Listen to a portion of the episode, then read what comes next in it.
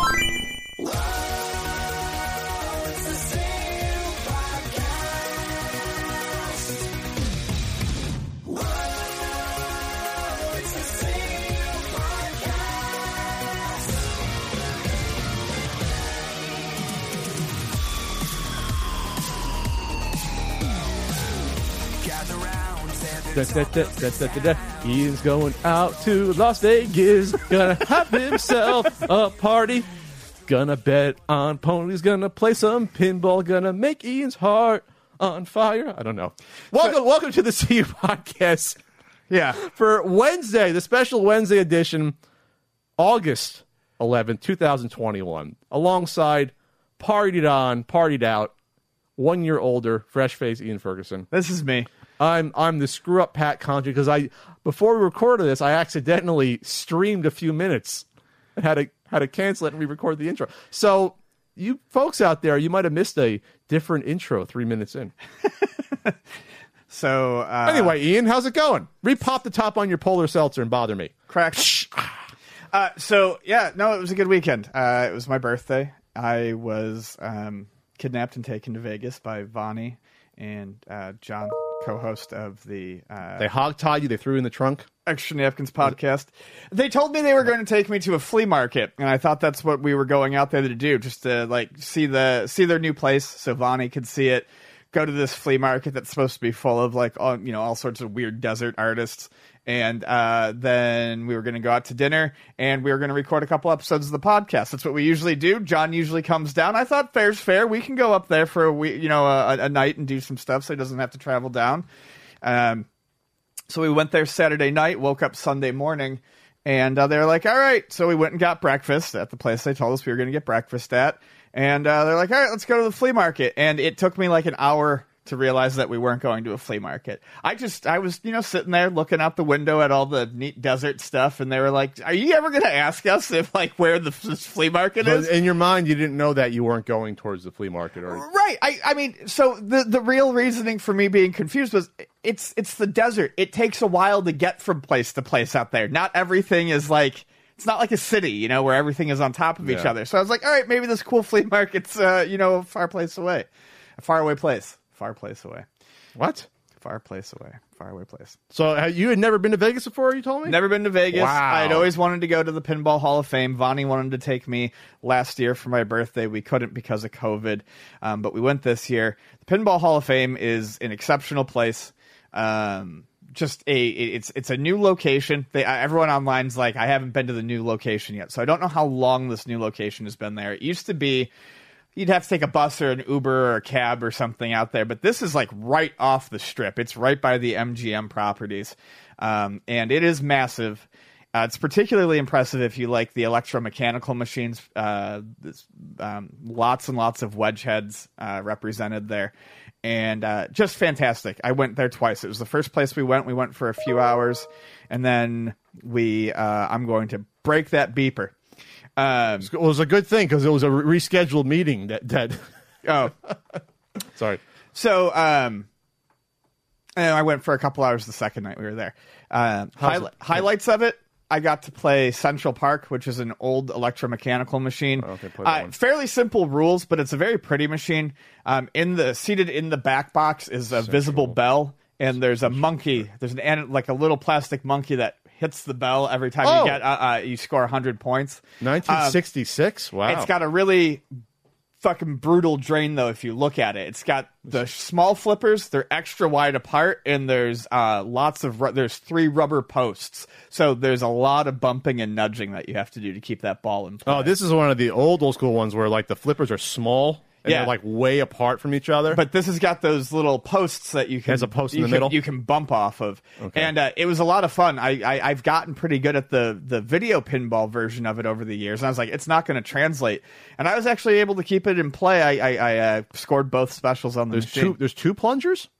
No, just one. It's an old, old. The old machines they don't have automatic kickers. What that is, the ball's empty down there, Oh, and every time your ball drains, you push the one plunger in, and it pops the ball back up. Gotcha. Um, played the new Mandalorian machine. It was actually, I had a lot of fun with it. Way more than I thought I would have. Is it a stern one? Yeah, it's a Stern one.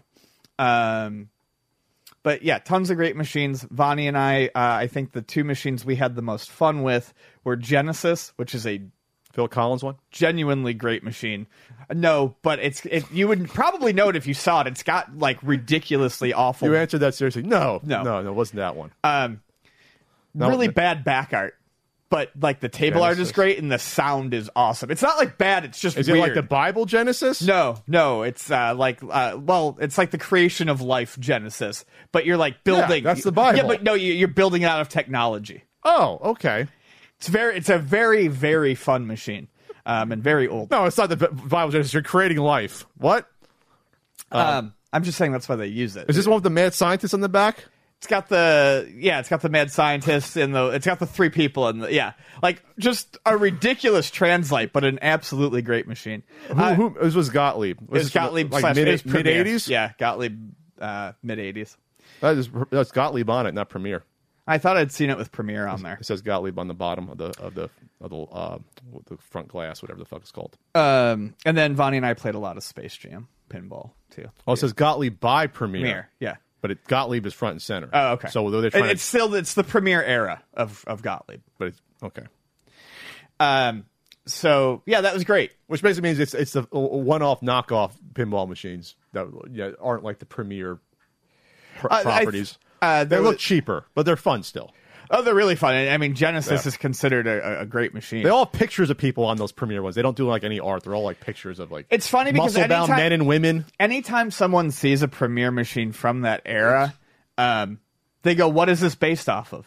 nothing. Because it's real. It's yeah, it's a live picture on the back, but it's not based on Yeah. anything. It's just an IP. But instead of you know art like most pinball machines, it's weird pictures and, Yeah. of, of people in different getups. Um, because there's Gold Wings. That's the Top Gun ripoff. One. Gold Wings? I think Gold Wings is what it's called. There's a Rambo ripoff. There, there's yeah, it's, Yeah. It's just it's an interesting time. What to say? So um, that was really cool. Uh, Vegas. I don't need to tell people about Vegas. Everyone's either been to Vegas or will have their own experience with Vegas. I haven't been eight years. Very interesting place. I, I had a good time. I would go back. Um, I, there's definitely lots of off strip stuff that we didn't get to see that I'd like to see. Um, but the one thing that I do want to mention uh, before we move on is uh, I, I, it's known that I'm not really a gambler. I've talked on here about not being a gambler. You say that, yet you invested in uh, invested in Dogecoin, but okay. I mean, these are these are not Uh, these are one-off gambles. I mean, these are gambles that I you- make sitting at night. And you used to play poker. You gave up. You gave it up. a little bit. Okay. Basically, I don't I don't generally do slots. I don't do video poker. I don't do craps roulette. I don't do casino stuff. I used to play poker because it's a fun game, and yeah, money got involved. But it was never to gamble. The, the intent was never to uh, gamble first. Okay. Um, so like the entire time we were there, the two nights, I think I played one or two slot machines. Um, didn't play any cards, table games like that. But what I did fall in love with is uh, the fake ponies. So there is a somewhat legendary machine called Sigma Derby that people love. I did not play Sigma Derby. Wish I could have. Sigma Derby was made by a company called Sigma electromechanical. Horses run around. Takes quarters still. Um, you can place bets. There's eight bets. people. It's at an off uh, off uh, strip casino called the D. And it pays out in quarters. I think it. I think that one pays out. The in original, like, we're talking Yeah. like decades old, from the fifties. Oh, it's very old. Okay. Yeah. So people love it though, and no one had really filled that hole. So Konami in 2018 um, made a uh, their version called um, Fortune Cup Deluxe. Okay, I'm gonna get a video on this. Fortune Cup Deluxe. It is truly a Vegas sight to behold. It's just it's it's huge. Oh. You got, you got it's a video. You got a video board it's with the odds. spectacle. the You get a video board with the odds. So basically, you watch the actual free moving horses in the center. There's eight of them, or you can watch the action on the big TV screen, The which legs is all mo- video. Yeah, the, The legs move on the models. Yes. on the physical models. Wow. and the action on the screen matches up perfectly with the action that's taking place in the Uh, center. It's close. I'm looking. It's close. It's It's- it's, close. you're you're watching all the lead changes are the exact same but you can Yeah. watch from either place and get the same effect and there's a giant board in the center uh, of each station there's eight stations that show you You can place win bets. It shows you the odds. You can place. Uh, I can't remember what they Place, win, and show. Place first, second, uh, third. Place win, and they call it something different. Okay, but it's like you, you Yeah. bet on first, second, or third. Maybe they can do like trifectas as well. I'm guessing. You can like do uh, twos. You can do twos. You can't do the trifectas. So, anyways, lots of fun. You put 20 bucks in the machine. You make safe bets. You're going to sit there for 40, 45 minutes, even if you lose all of and your it's money. like 30 seconds a race. it's like 30 seconds a race. and so you constantly betting money. It's really fun. And like the people, if you're, if you're sitting there, they're going to start bringing you the drinks. So, like, it's gambling, but like the whole experience of it is a lot It's more communal, fun. right? It's You got- communal. You got, people betting on horse. There's like a lot of little- yelling and people getting excited. And uh, even if you lose the 20 bucks you put in or whatever you put in, um, you're probably getting one or two free drinks. And to me, that's a Oh. that's an even bet. I, I, I'm I'm happy with that. I, I would have spent that 20 bucks sitting at a bar getting two drinks anyways. Um, uh, do do all the, the the horse strengths and weaknesses like in odds? Do they change race to race? They're they're locked in. Uh, they, How does that work? I think they change. It moves fast, but um, they do series of races. I think they're ten race series with the same horses, and they show you the stats as that series goes on, and then I think it resets every ten races. It'll, it'll like go back to default odds maybe.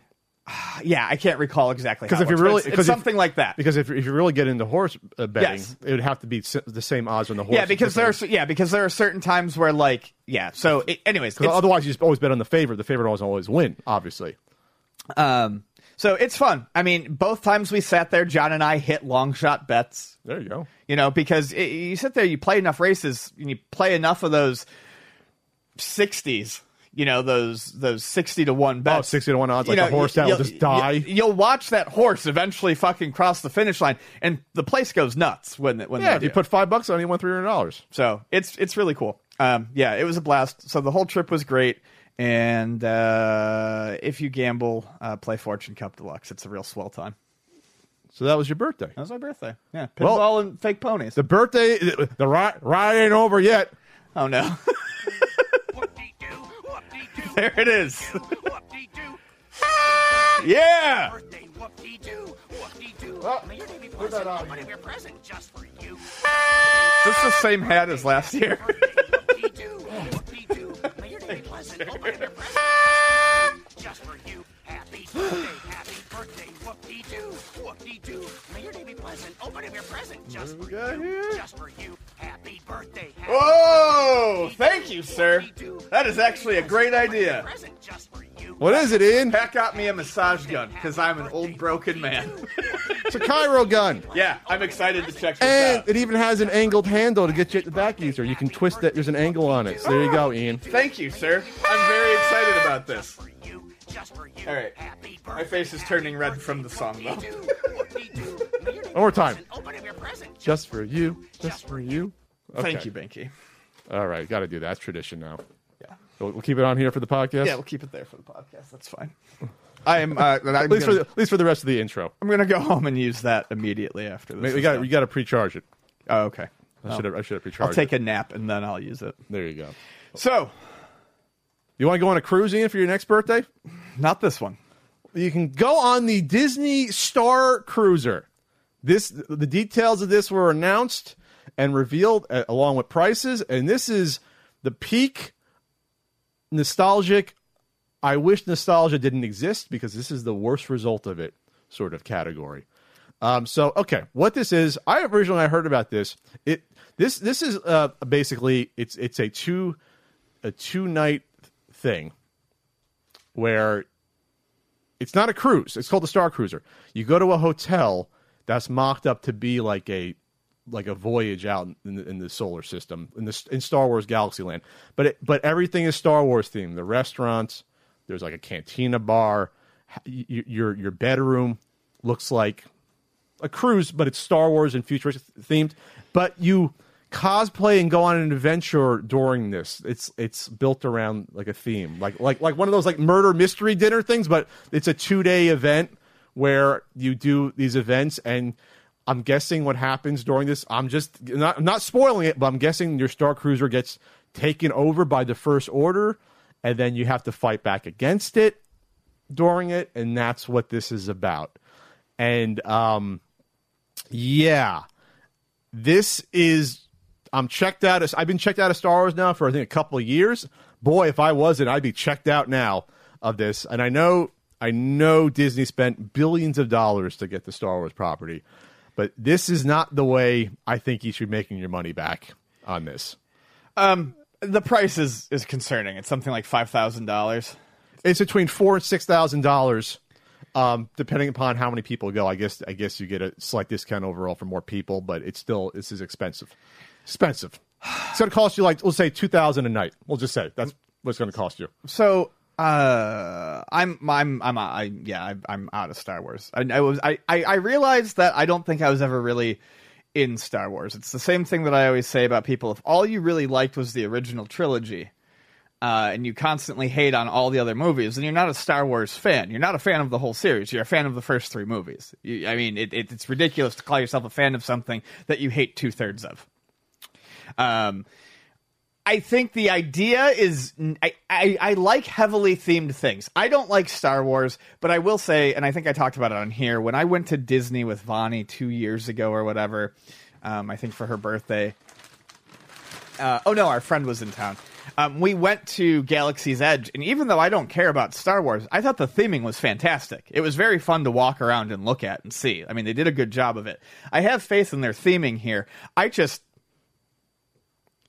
I just have no interest in it because of the property. And also, I don't like the. It sounds like you are going to be led around by the hand for the majority of this, and that sounds exhausting. this is what you get for it. And we don't usually talk about stuff like this, but this is how weird this is. Okay, so it's uh, here's the, the sample standard cabin rates. This is the standard. This is the cheapy ones. Um, it's the Hal- Halcyon, which is the s- it's the Star Wars Galactic Star Cruiser. So you get two guests per cabin is twelve hundred dollars per guest per night, or forty eight hundred dollars total. So that's going to cost you twenty four hundred dollars a night for two. If you go two adults, one child, it's almost nine hundred per guest per night, or fifty three hundred dollars. So they're they're almost encouraging you to bring it along a child. Probably can't get- away with three adults. They'll, they'll weird. They'll probably won't allow that. And then four guests, which is can be three adults, one child. That's a weird set. Was a throuple with a kid.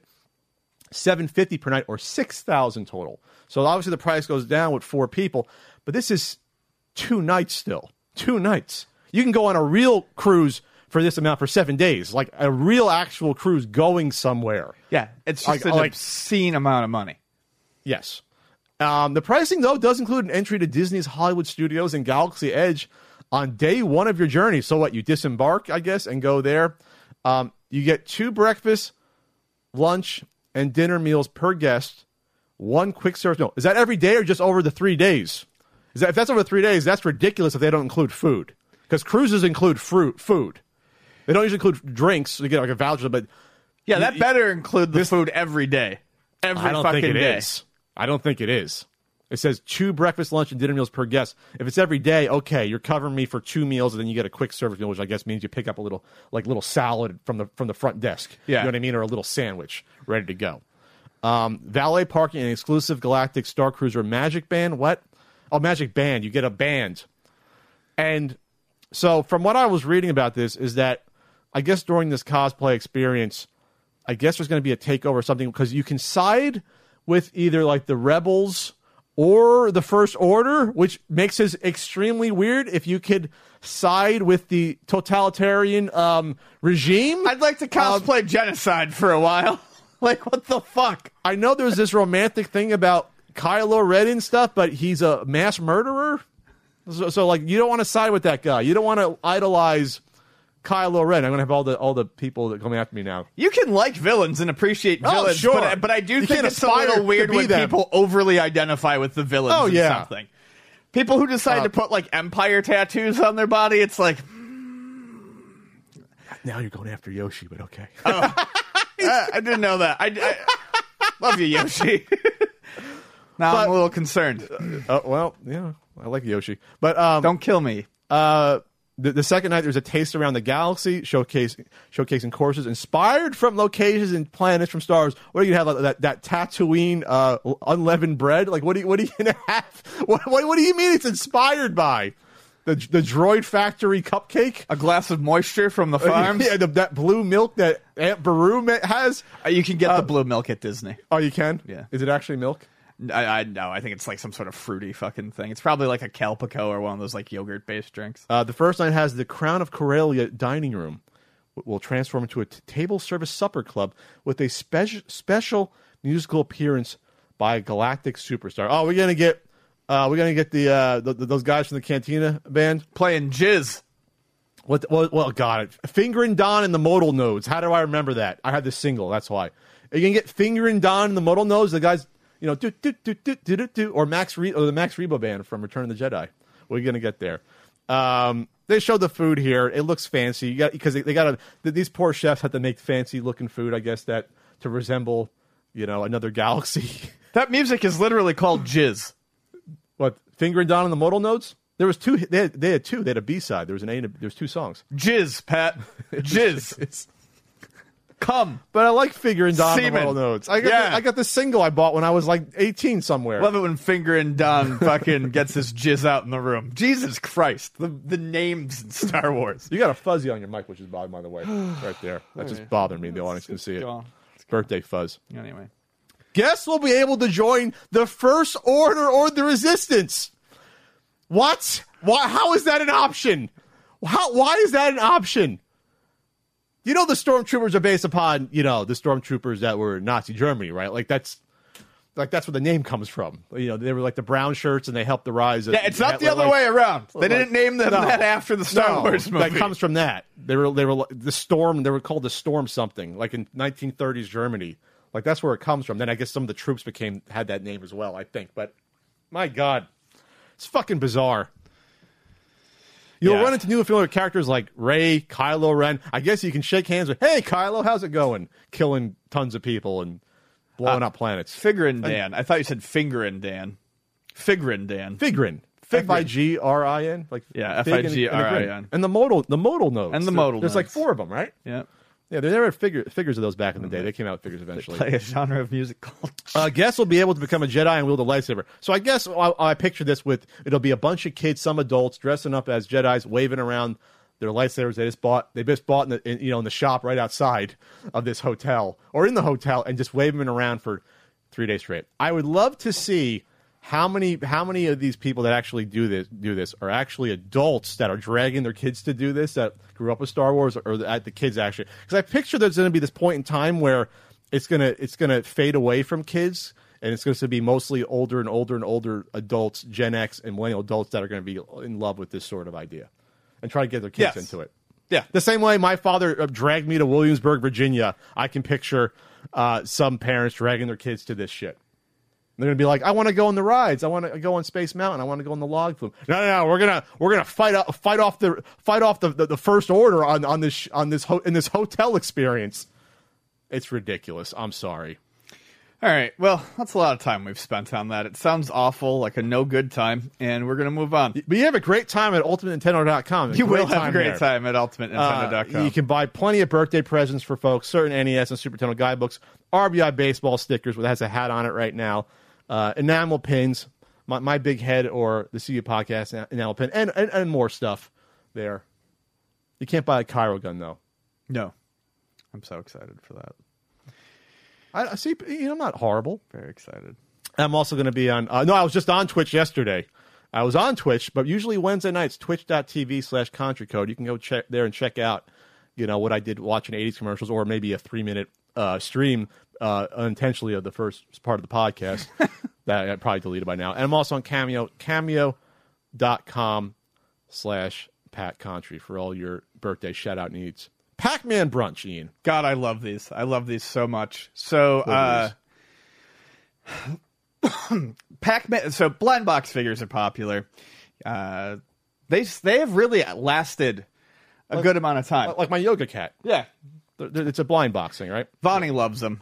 Um, blind box toys, you all should know what they are. If not, they're usually like ten to fifteen bucks, and you you pull them out of a, a larger carton, and the carton generally shows you uh, all the different things you could get. And there's usually a couple chase ones, and it's usually a you know, like a, different yoga poses. I have yoga aliens. This is the one I wanted, by the way. Remember, I, opened, I said, Yeah. this is the one I wanted, and I got it. What's the odds of that? Well, one out of six.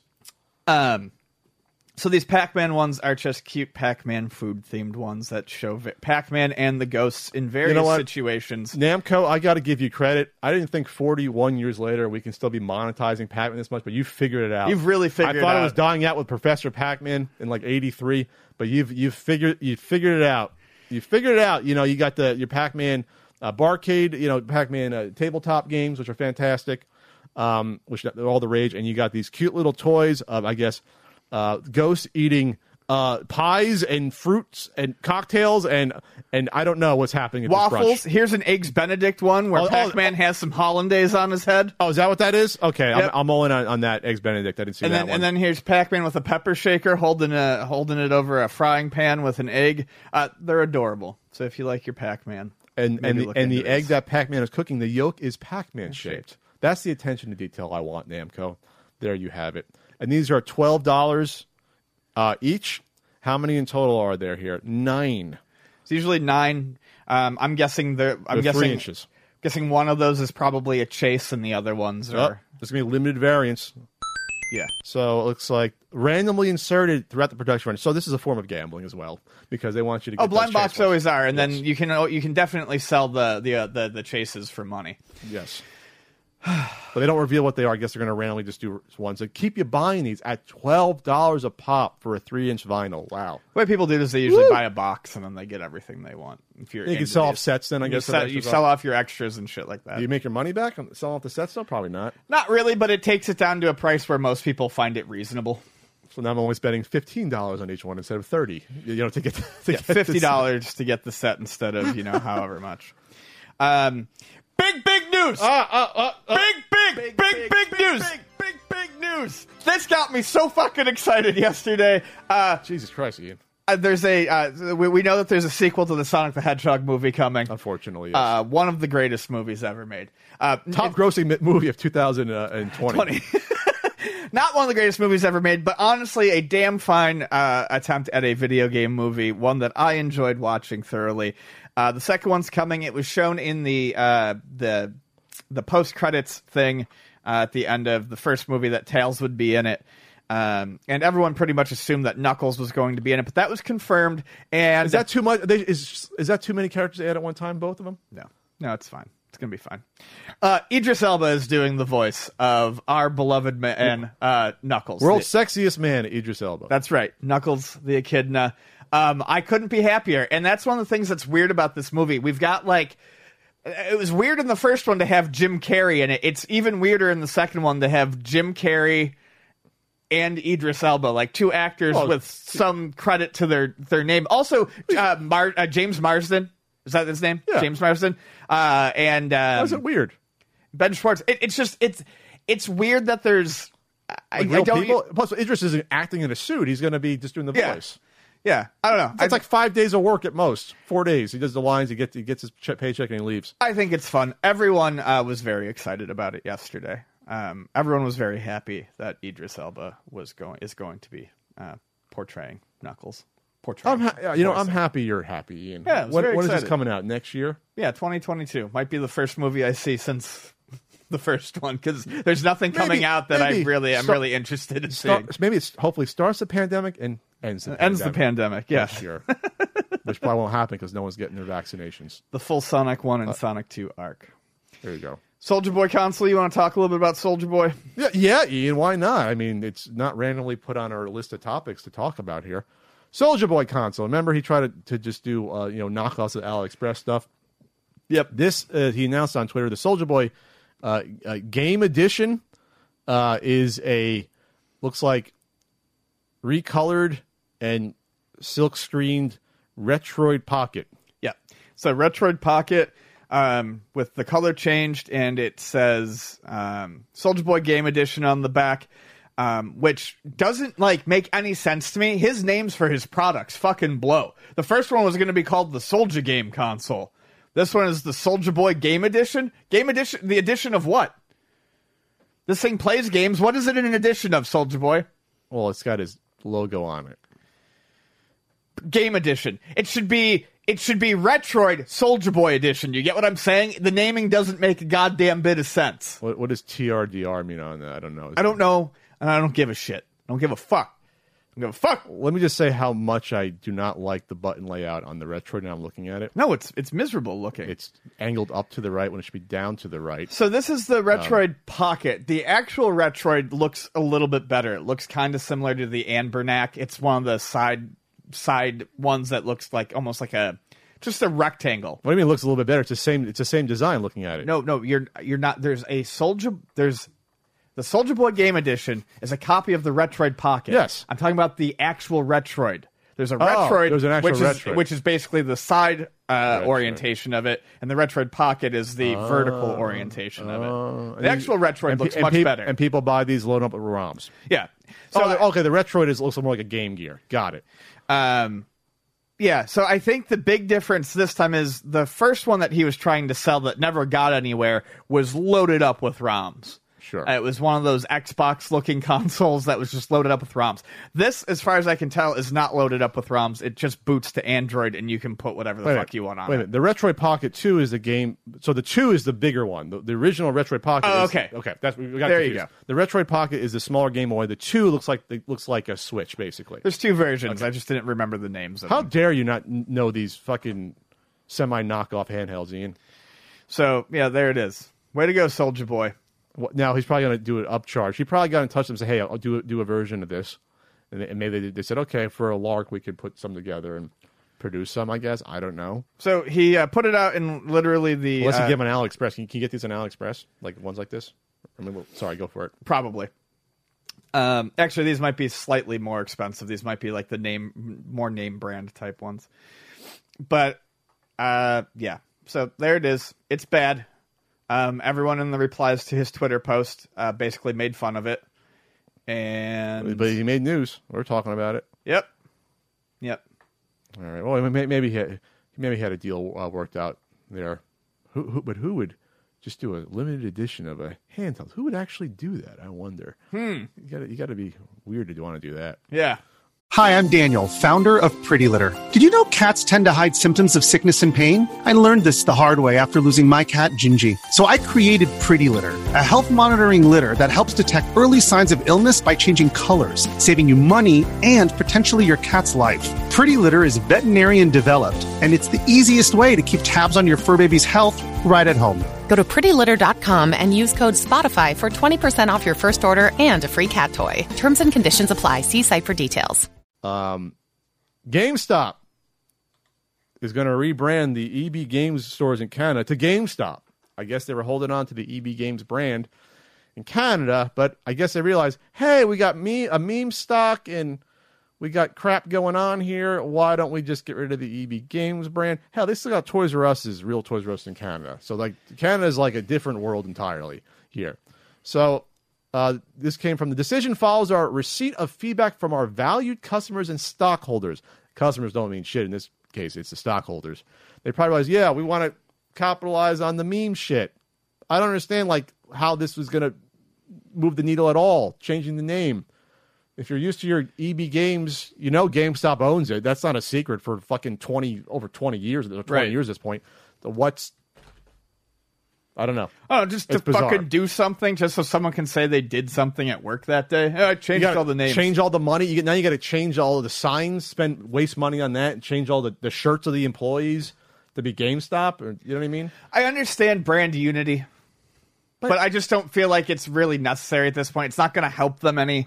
No. It's when you walk in. It's You still, should have done it when you bought all the stores. It's still a GameStop. yeah. I mean, their website is ebgames.ca. I just looked it up. That's how they're known. I guess up there. I guess that's how they're they're like known.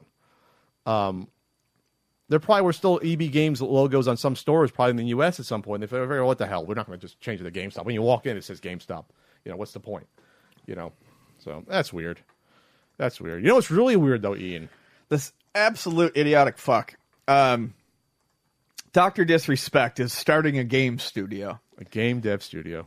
This is what happens when you put people with marginal talents in, in let the. I just this is so annoying. So, uh, the studio's purpose is to partner with mega influencers and build their dream game. So I Guy Beahm is looking to launch his own game dev studio because I guess his his uh, show went kaput. Uh, according to a job posted listed on his Champion Club's website, it's a major but in some ways unsurprising move for the streamer.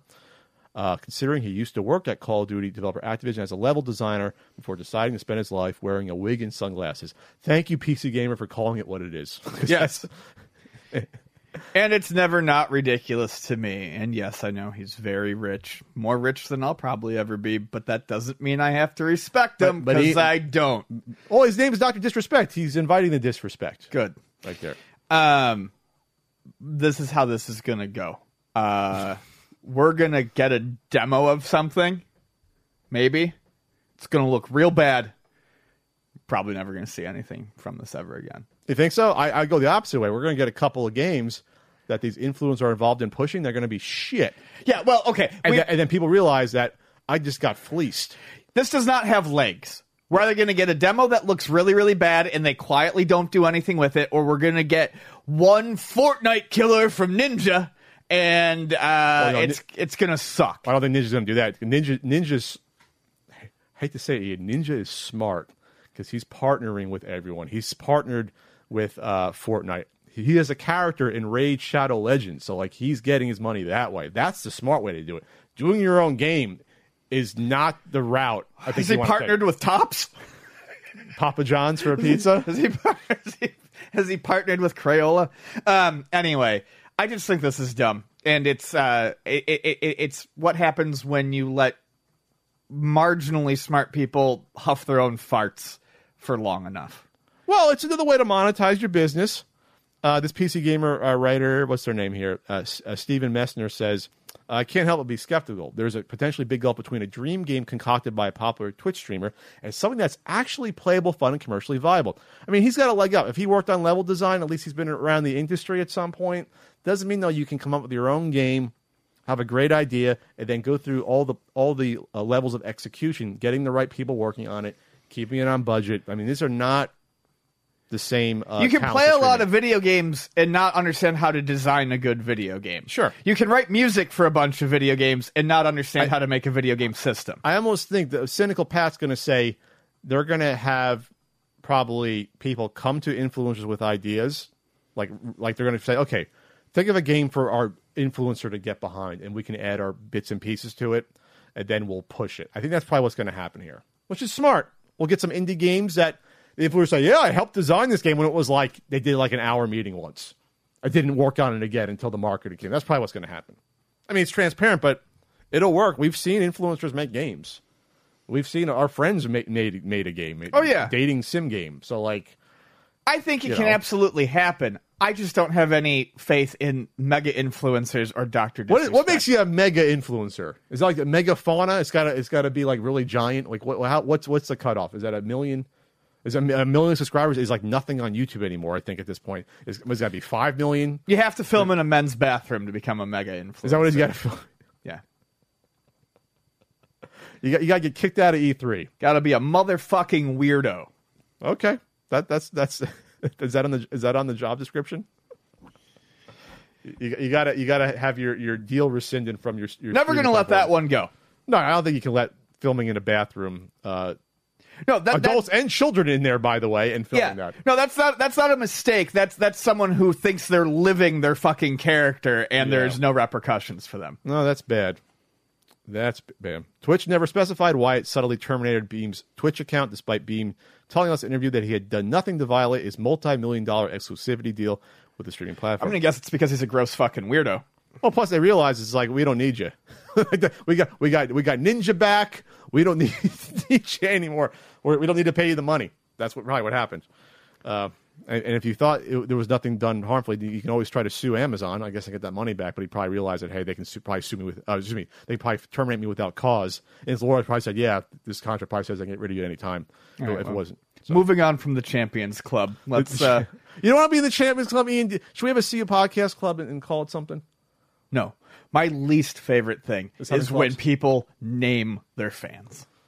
I can't stand it. can't I think that? it's the fucking dumbest shit. You don't you don't live that influencer life, Ian, do you? It's fucking weird. It's a weird control thing. Oh, my Champions Club. Fucking weird. It's mark. It's marketing, Ian. I don't care. It's disgusting. That's how you get to be a, a influencer millionaire. They're people. Don't you want to do your own games with game studio with mega influencers involved? Ugh. You don't want to do that.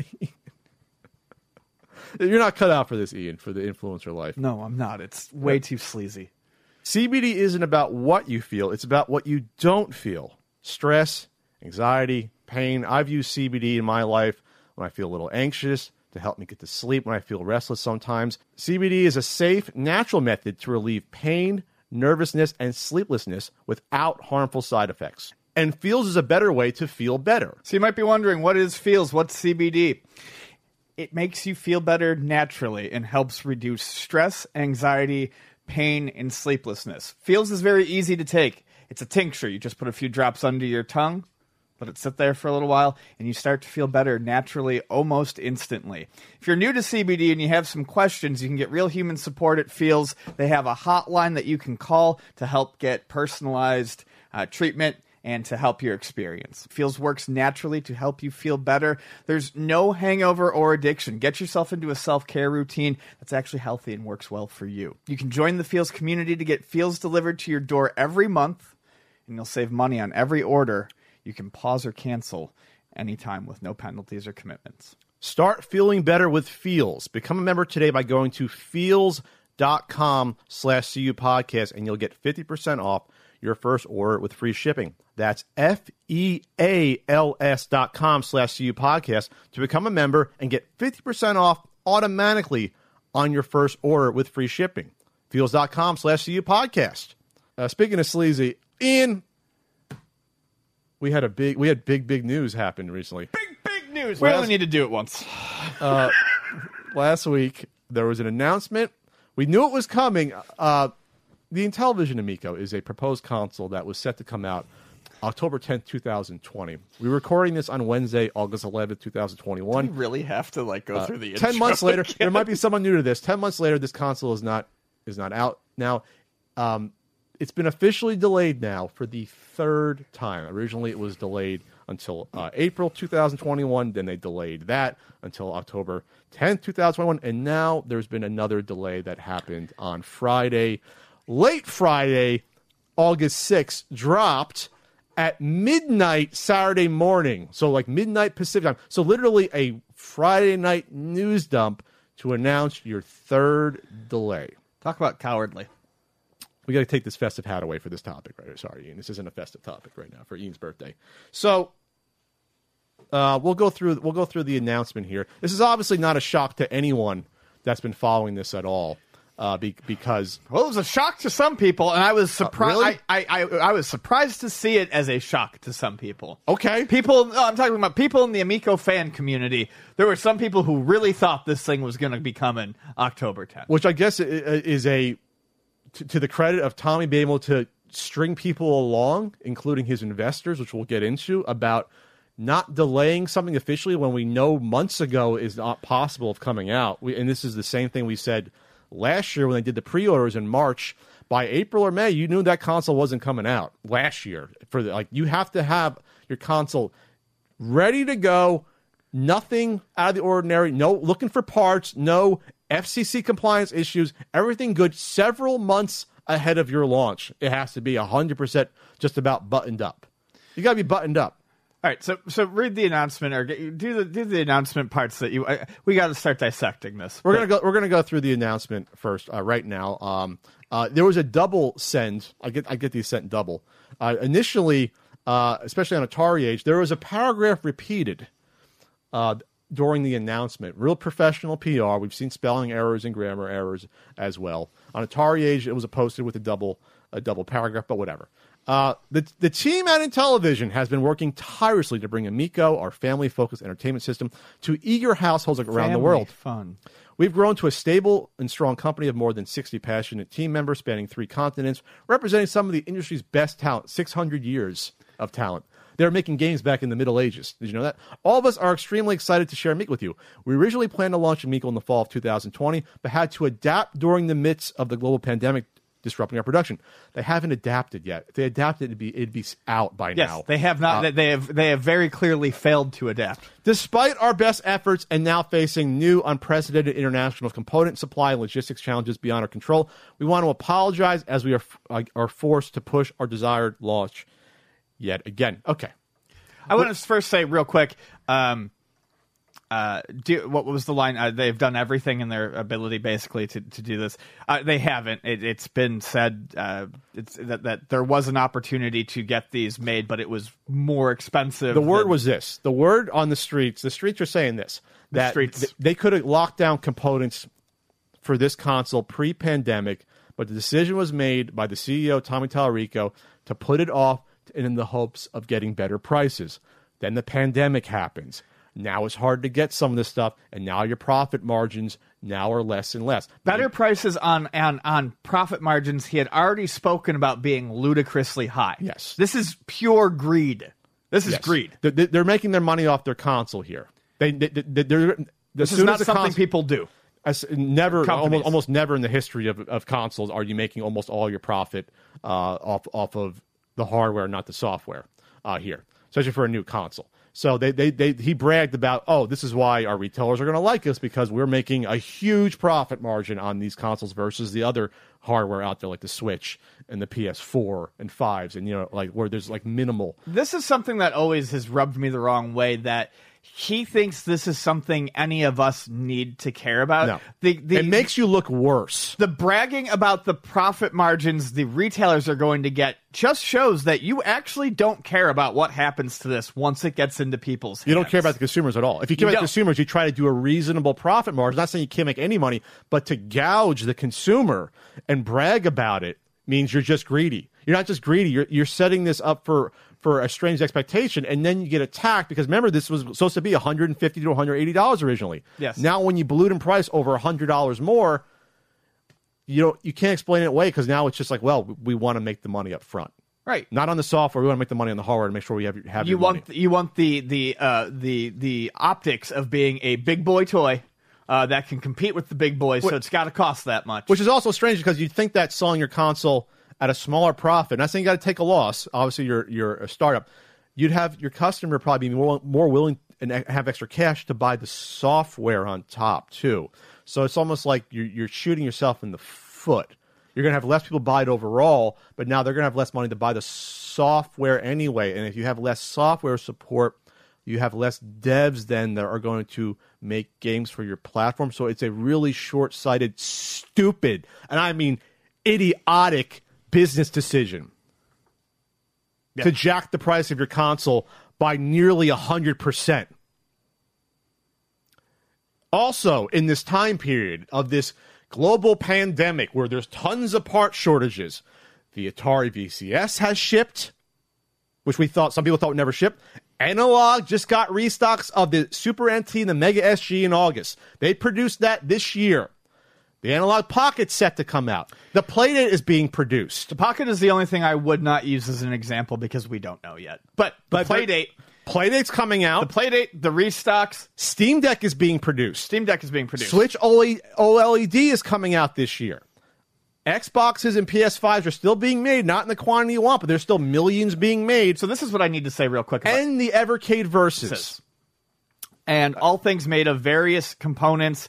Uh, some people have said it's mostly screens, uh, but you know you've, you you can see stuff like the Evercade, and granted it's a one bit screen, but stuff like the Playdate coming out with screen with a screen on it, um, the Steam Deck having a screen on it. Most of the stuff has screens Yep. on here. There's screens. Um, the one thing I want to point out is the apologist stance that I constantly see put out there is, well, it's understandable, Tommy. I mean, look at Sony and Microsoft. You can't find their stuff on shelves either. Here's the truth about that Sony has already sold 10 million PlayStation 5s. You know why you can't find it? Yeah, they wish they could be putting out more, but because it's popular they still had to be able to produce 10 million of them to sell that. The fact that you cannot find it on store shelves does not mean that they are having grand supply line issues that would excuse what the Amico is going through because they made 10 million of them. The Amico has made zero. Sure, sure. And here's the thing about delays, and you can say, yes, hey, hey, Pat, the VCS has been delayed. I, I even left off the Polymega, who's, who, who knows if that ships next month? They're supposed to. The fact of the matter is, as a company like Analog or some of these, yeah, if they do a delay or Playdate, they don't announce then a date until they're pretty damn sure it's locked in and good. They're not going to go through this bullshit of stringing you along because they're professional companies that realize it looks bad to keep having multiple delays and keep and to keep missing ship dates. Well, the problem is, is uh, yes, um, and you have to do that early. Uh, this has not. They did not do that early with this. So this this uh, announcement closes with them um, promising to attempt their best to get uh, as many pre-orders into the hands of people as they can uh, by the end of the year Yeah, we'll go back to this email. the, we the can go back founder editions, um, which is ludicrous. okay. So they were kind Uh, of damned if they do, damned if they don't here. But by not announcing a date after, at the third delay, it looks real bad. This It- is- this that is- says yeah. that says we have no idea what's this going on. this is indefinitely delayed. However, They can't say that though. by using the language because you know he's got to put something Uh. in there to make it seem like they're going to get them soon. He says by the end of the year for these pre-orders for some of these Founders Edition pre-orders, if those don't ship, that's that will truly kill this. but they have enough time to string you along, maybe do another round of investing, investment, get your money, get your hopes up because now people I, I see these poor folks and, and seriously my heart goes out to people who actually want this console. My heart goes out to the people and the investors we'll get into. The people that put their hundred dollars down uh, last year it's supposed, supposedly around you know 10,000 13,000 people if, if you go by the fig numbers that pre-orders. They're getting strung along and now they're at a point where wow i hope i get this for christmas. You ain't getting it for christmas. It had to be in production already to get it for christmas. The amount of Uh, optimistic people who took we hope to have pre-orders out by the end of the year as you will have your system by Christmas Yeah. was disappoint was like upsetting because they're going to be let down. Yes. Uh, the one, the one, I, I saw a couple that were like really rosy. Like one was literally something along the lines of like, "It's okay, Tommy. By Christmas sounds great." You put those words in their mouth Yeah. because you are now having doubts too, and you're trying to convince yourself that you're actually going to have this by Christmas. Yeah, go back to the email. In spite of these supply hurdles hampering our ability to fill our orders, we are focused and determined to deliver pre-ordered units by the end of the year. This will all this will also give us more time to optimize our operating system for future game development. Okay, once again, uh, I'm not saying that they're, they're not having problems getting components. They probably are. They probably don't want to spend more than they have to to get them, even though they're bleeding money running a company and paying They have pro- they're having problems with parts. That's not the only problem. It's never been the only problem, and that's what I've been saying, and you've been saying it's for it's, a year. It's what it's what's under the hood. It's firmware. It's software. It's it's OS. It's it's probably servers probably aren't even done yet. You know, to connect to leaderboards and stuff. Th- we know that the pack-in games aren't done because the CFO said they're, they're still finalizing ten or teens of games. This is a console that's a should, these games should have been finalized over a year ago, and they're still working on them. So this actually, in a weird way, bu- weird way, buys them more and more time, even though they're bleeding money to actually finish the software and firmware dev that's hampering them. right. I believe that there could be part issues. They admit it here that they're, they're- you're still optimizing your OS uh, almost 10 months after your first launch date was missed. but I think that's and really I'm just repeating myself at this point. But this is really what I want to focus on, and this is where people who are so enamored with him need to be asking the questions. He will tell you all day long that if the parts were available, this would have released on time last year. It wouldn't. That's why controls are still being worked on for Cornhole.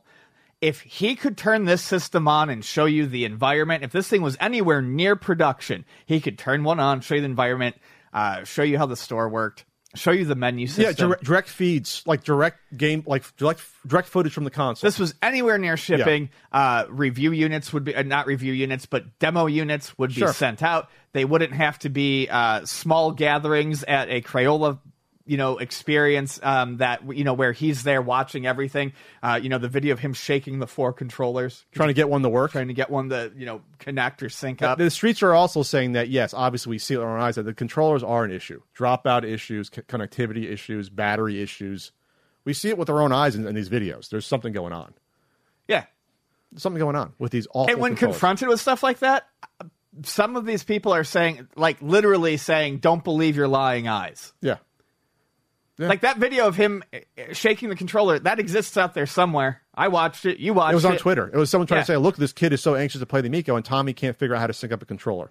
And someone was like, I took all the videos. That doesn't exist. No, it does. No, we see it. There. We see it. Someone wrote a blog who's actually who was who was actually fairly positive about the Amico, saying when I tapped the back of a, a controller at the, where the battery was, it shut off. when he tapped the back of the controller, it shut off. And he was told, hey, the battery just ran out. I doubt that's what was happening. I don't believe it was that coincidental. So, Anyways, so here we are. So, so Tommy went on uh, the Atari Age forums. Used to be our favorite uh, website. It's now fallen out of grace tremendously. They've reorganized the uh, Intellivision Amico subforum and uh, cleaned house of a lot of critical stuff. Along the way, though, Tommy posted something where it was like, "Here's, hey everyone, here's all the videos of people playing Amico being happy about it, and um, please add your, more of these." And I'm like, "Why is he doing this? This seems weird." And then it turns out, which I pointed out on Twitter, that you know he had not informed his his investors on the crowdfunding site Republic that this was delayed. This is something these people have to get paid their money back on this investment. It was nearly 72 hours later that he posts on Republic an update that this is delayed. However, the lead was buried beneath a dozen videos. A dozen videos. Incredible, incredible. This is the, the title of this post on Republic.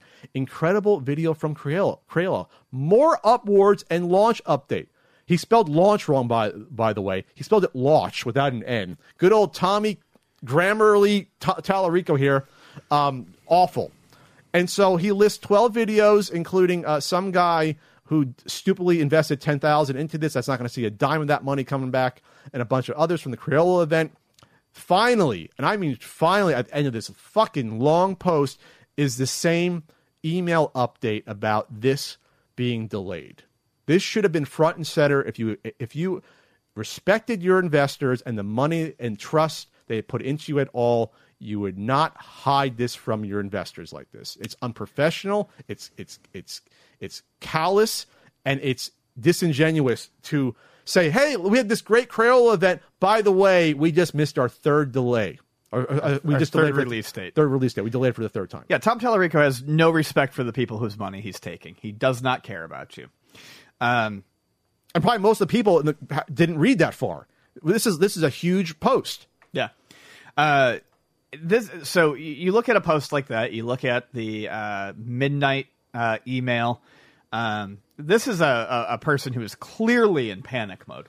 Oh, absolutely. This I is not this is not a calm CEO, and I don't think he's fooling anyone with this behavior. And you make it worse by delaying the inevitable. We said for a month and a half, like, why is this delayed yet? Why is this not officially delayed? I don't know if you saw on Atari Age, they closed the wagons around him too. Uh, they changed the. Did you see they changed the name of the topic? the The main Amico game, uh, the main Amico forum thread is the uh, Q and A intro with Tommy Tallarico. They changed day. it. They changed it to. I cannot make this up. me see this. Fun Amico conversations. So I guess they want to squash any criticism at Yeah. all. So the Q and A thread has been changed to something like Happy Fun Times, and well, ha- they, they unpinned it at least. Now it's fun Amico conversations. yeah, Fun Amico conversations. And they got rid of it. Looks like people complaining about the RFID physical media. It looks like that's gone from here.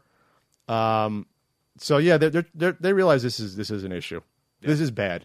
And this is what I'm going to say about the people that enthusiastically, uh, the influencers that helped put on this Crayola event that appeared in the videos.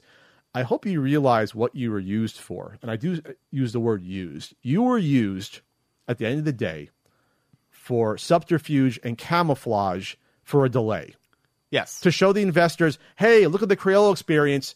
And what this is, has been used for was to tell the investors in a roundabout way, hiding it, that there's been a delay. You're, there, it was used, your money and time was used to soften the blow of announcing a delay to investors. And the whole time, he probably told you, I don't know if there's going to be a delay. We'll see. I don't know. I don't know. We'll just have it. We'll just have drinks together, and we'll have a fun time. You were you were used. You were all used.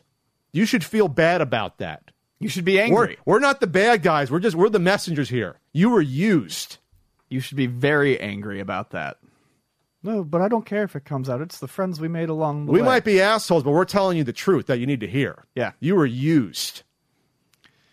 It's sad. The whole situation is becoming sadder and sadder. This was funny. Speaking of speaking of the of the of the email, uh, there was an Amicopium video put out. Everyone, you know, basically coming together and you know sharing their grief about the delay and what it means. Can we come back from this? Amongst some of these people that were at the Crayola event, one of them, the video was taken down because it looked awful, but someone saved the audio and I listened to it. One of the people involved in Looked this awful as in production wise, or it looked awful for Intellivision. for Intellivision. Okay. Especially because at this point, one of the people revealed, he said just randomly, he said, I don't think I should be doing PR for this. I think Tommy should be having a PR person help put out these emails. The insinuation was, which I think we should take down, was that these lower YouTube influencers are helping construct the emails and do PR for Tommy Tallarico. Like that they're actually being shown the emails and how to write them up. This is insanity. That's insanity. The person said that basically I shouldn't be helping with PR. That's what they said in that video. You have a, a multi-million dollar company start, a multi-million dollar startup that you're running PR messaging through YouTubers that you're trying to pal around with or I, I can't even make a joke about that. You can't even make a joke. No. You can't make a joke. This this is this is clown clown shit going on, but by the person running the company. Supposedly the word is the word is, and we've seen the split. There's now a. This is great. This is like politics now. There is a Amico faction of the Intellivision team that is like Tommy centric, and the business side that's non Tommy centric, which is why you've seen the engineer do an interview, you've seen the CFO do the interview. There's now a split of teams now internally, which is always good for a startup, where you know basically trying to get not have the company rally around Tommy because it's been a disaster and actually try to do a professional job and get out a product. Unfortunately, you should have cut Tommy off at the knees a year and a half ago. It's now too late. Tommy's the face of the product and is in, in what's the word? Inex, inexplicably, no, intrinsically tied to the product, Inextricably linked. inextricably linked yes. to the to the product. You can't undo that. It's done. It's done. So now you got to sell the Amico and Tommy Tallarico, and that's going to be a hard sell. They're tied together right now. So it's it's uh it's bad. So they're going to try to do probably another round of funding. That's what the CFO said to keep the company afloat. We had percentages on this coming out early in the year. Obviously, we were both far too generous on those percentages.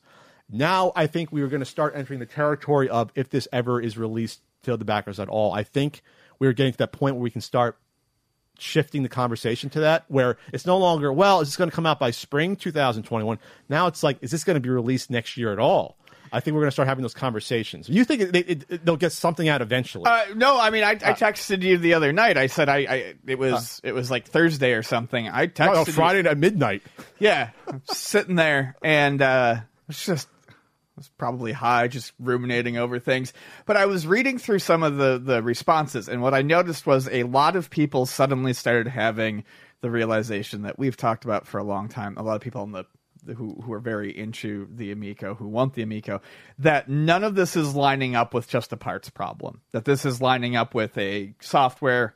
This is like General software dev, issues. Ge- Larger general controller issues. contr- like all sorts of problems. It's not just a parts The stuff, issue. the stuff that's been pointed out by people that are reasonable and rational, but okay. that was come- the little lie that was told last year when it made sense, and they still haven't been able to get their shit together one year later. Yeah, later. they weren't hiring firmware devs uh, summer of 2020. It was for uh, accessories they were working on. Yeah, tons of accessories. Probably like a steering wheel, a fishing controller, Yeah. whatever. Someone on the Atari Age message Yeah. board said, "Hey, Tommy, can you make a pop-o-matic bubble for it? Yeah. Wouldn't that be something?" Yeah, Um, software devs are. Yeah. like that's that's that uh, anyway so i am now at the point where i do still think based on the type of person he has shown himself to be tommy will rush something out um To like the 10,000 backers or so. yeah i think if, if if there is nothing if if there is nothing that ships this december it's dead What's going to ship in December? Well, and that's where I'm going. I don't think anything's going to ship in December. Like I said, it wouldn't surprise me if he rushed something out, but I don't think it's feasibly possible for him to. Sh- all they did was delay ripping the band aid off by two months.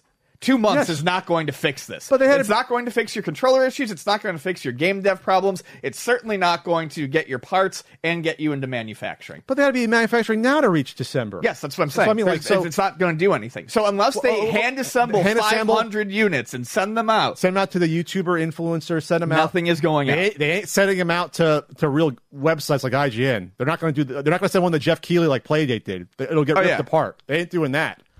So you're thinking they'll send out like a couple hundred maybe t- somewhere. To, to I don't think realistically they can. It wouldn't surprise me if they tried to. And either way, I don't see it being good. If they don't ship anything, it's dead. We don't know if. We don't know if the servers are done that, that for, for to log all the high scores. Yeah, we've been there. If they don't ship anything in December, it's dead. People are on their last nerve. I looked through and saw a lot of people who started to show that their faith was cracking. We said the, on the, after the third delay, all bets are off. Right? We said that. If they do uh, ship it, someone is going to find a way who's actually even keeled to get a, their hands on one, and it's going to get destroyed because whatever is possible In the review, you mean? Yes, whatever is possibly shipped this December. When I say he shipped something, I mean he shipped something, anything. I don't think we're actually. Go- it wouldn't be a working system. I don't expect them to have everything in place in the next five months. It would be as four func- months. It'd be as functional as what you see at the Crayola. It- you're not maybe connected to the internet at all. It's just it's going to load up the games that are already on it, sync up a controller that hopefully works. Here's your five pack-in games, or maybe they'll surprise announce the sixth one and they'll put them all on there, and they'll be like, "Stay tuned for the shop," and the shop never comes. and we'll give you a firmware update and a software update when it's available several months later to and make it that never materializes. So I think this is dead. I think I think this is dead in one of two ways. It's either they don't ship anything and the interest just that's- craters. That's somehow worse than not putting it out at all, just refunding people their money. No, I think it is too. I think it's much I mean, worse, and I think um, that's honestly because where because you'll have people then they'll get they'll get people's money to, for the full two fifty because right now it's hundred dollars. he can't help himself. He's got to show himself. He's, But at some point, the money people got to say this is insane. We got to cut this off. We don't have money to run this company anymore. Someone's got to be the adult, yes, but I, I don't. I, I don't see anyone being an adult around Tommy. or else would have happened by now. Yes. That's my point. That's Like, what I'm it's trying. too late. Yes. It's it's too late for everything. too I don't think I, oh. I think no matter what road this goes down right now, there is It- no path to success. It's bad or worse, basically. To me, the the worst thing is that it comes out and then you have unfinished product and people are pissed off. I say refund their money and close up shop. That's what I mean. That's what I would do. Release the games as software on the Switch. If you got the if you got the, the money into Astro, put the games on the Switch. Let people enjoy them. Make a little bit of money. You're not going to recoup all your lost money. Put cornhole. Make the cornhole for the Switch. You can use the Joy-Con. Let me buy Choice Provisions uh, Breakout for five dollars so I can fucking play it. It's the There only thing. I want to play it. I mean, I, I, I feel bad for the devs too because we don't know if the devs, from what I hear, they might be locked into something where it has to come out. There's no reason why we can't play that breakout game on, on the Switch or on Steam. That looks looks looks great. when I found out that the one thing that I thought the Miko controller could bring to that game, the circle control, wasn't even being worked into it, I was like, Oh, really? Did you fear, hear that? Uh, someone I, someone said that that wasn't being used. You weren't using your, your paddle to, to, to do your breakout game? Yeah. Wow. Okay. Either way, if if these devs are unfortunately like Space Strikers, some of these devs are out in, in Europe. Um, if some of these devs have an agreement that they can't release these games until the Amico version comes out first, then I feel extremely sorry for those devs. They should talk to a lawyer, and if they have a contract like that, they should probably be like, "Okay, this is not a, a good faith es- effort, and this has to run out at some point. We got to put out these games. Yeah, you can't be lo- I- you can't be locked into an ecosystem that might never exist. I absolutely feel bad for the devs. I don't think Feel all the I, I I have said before and I'll say again, I don't think all the games look great, but I'm not here to shit on the devs. What No. we're understanding is that these are these are either people from what I can read up on this, these are either people who have been in the industry for a long time and haven't or they were in the industry a long time ago haven't done anything really recently and they want to come back and make something. But a lot of these seem to be uh, and again i don't mean this as uh, to be offensive no name devs just starting or young devs, young devs exactly. I, the, the, I am not going to judge the devs worth entirely on what looks like a you know a, a bad 30 uh, 5 second game on the in the in the sizzle reel. Um and I, I do feel bad for them because I think some of them may have found themselves in situations with this game with their games that are not um they're not good for them. By the way, another there was another YouTuber revealed in a video. Uh, I forget which one. This, this- people feed me these news. I don't have time to watch all these YouTubers. Um, but someone said yeah, that folks there, strip me the important bits there was a there was a really nice juicy bit where one of the YouTubers basically said, "Wow, it's still delayed. Well, I knew it was delayed. I was told it was going to be delayed uh, several months ago. I think they mentioned back in like April or May, back when they were making getting money from investors on Republic." Well, I also think that uh, that's maybe not entirely true, and I think it's just a, a coping. What they said It's was, I. I saw the same thing was the guy who apparently was still holding out faith for the October 10th release date when it was delayed was like, I knew six months ago this was getting delayed. Everyone knew six months ago this was getting delayed. And in reality, six months ago would put it before the second delay. If you do the math, it Oh, puts you see. before the April. it makes no sense. So the person saying they're clairvoyant that it was going to be delayed Okay. twice. So it was- it was Amicopium, which I'll, I'll I will trademark that name. So they were coping there. All right. Well, I mean, at this point, I don't know what else we can talk about. Uh, w- w- there'll be news that comes out. People will get a hold of the physical media, and actually, there's people now on the Atari Age forum who are like, "Why can't we see what the physical media looks like? What? Why are you holding out on us?" Because they know it's going to land with the excitement of a wet fucking fart. They don't want an RFID card. They don't, but that's what it's going to be. They don't. Some of them are going to pretend to tell you that it's okay and they like the sticker or keychain that you put in there. But no one wants an RFID card. that again- is absolutely not what anyone wanted when they said they wanted physical media. Again, you could say all the haters out there, Hey, pat in. Fuck you. but they are going to try to sell these to collectors who may never potentially be able to redeem them to actually play the games on the console. Yeah.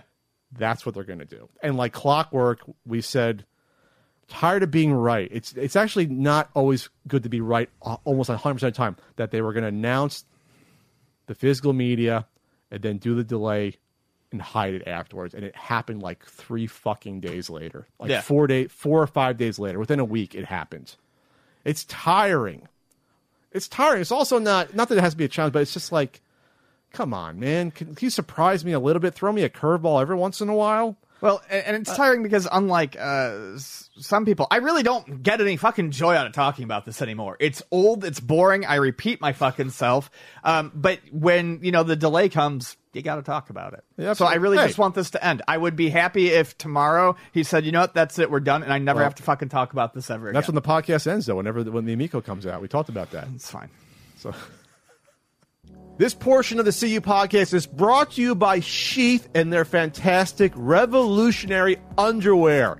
This is the latest and greatest in undergarment technology. They have the three pouch system, so uh, your your butt and everything goes into one pouch, and then you got two more pouches in here to separate the twig from the berries. This is life changing stuff for you out there. Traditional boxer briefs, they're barbaric, basically only good enough for Neanderthals. Yes. That's what I say. Sheath has a modern ergonomic design intended to prevent skin on skin contact for long term comfort. No building up of heat and sweat. Sheath prevents all of that. whether you're going to the flea market, whether you're working in a game store, whether you're you're shopping at a store, fitness, staying in shape, you want to keep you want to keep the thing separated from the legs. You don't want that slapping around. You don't you don't want trauma down there. You don't want heat and sweat and, and, and disgusting buildup. Sheath helps with all of that. We have we have a deal. A deal. A deal to get you the best underwear you'll ever have in your entire lives. Had Go to to tell me about it. Go to sheathunderwear.com slash CU podcast for 20% off today. That's S H E A T H underwear.com slash CU podcast. And make sure to use the promo code CU podcast at checkout or just click the link below if you're on YouTube. That's sheathunderwear.com slash CU podcast for 20% off. Get this underwear. You won't regret it. You'll keep it all separated and nice with Sheath. All right, Ian Yes. we had another um, record breaking video game sale. They're happening every week almost at this point. Uh, a Super Mario Brothers sealed went for two million dollars. This is not the early print run that appeared on Pawn Stars a, a couple of years ago. This is not this. This is a cellophane seal one, probably from around '87. Uh, that this went for, which makes this kind of strange. Ian, you want to talk about it a little bit? So what makes it very strange is that it was sold on uh, Rally, which is a, uh, Collectible share a collectible shares um, investment. investment nightmare app Site um, similar to Otis, which we have talked about, Otisburg, which Yes. we have talked about before. Um, and basically- refuse sponsorship. uh, By the way, for Otis. Yeah, yeah. Uh, definitely Thank refuse refuse that Otis sponsorship. Um, so basically, they owned a copy of this game, Rally, and people bought into it with shares. You buy shares in the game. Uh, then it was they found a buyer for it at two million dollars, and I believe it had to be um, You vote on it. you vote on as it. like stockholders. Right, exactly. As stockholders, you vote on whether or not to accept, accept that, re- that that price and um, You'll sell it. and you get your payout based on how many shares you have.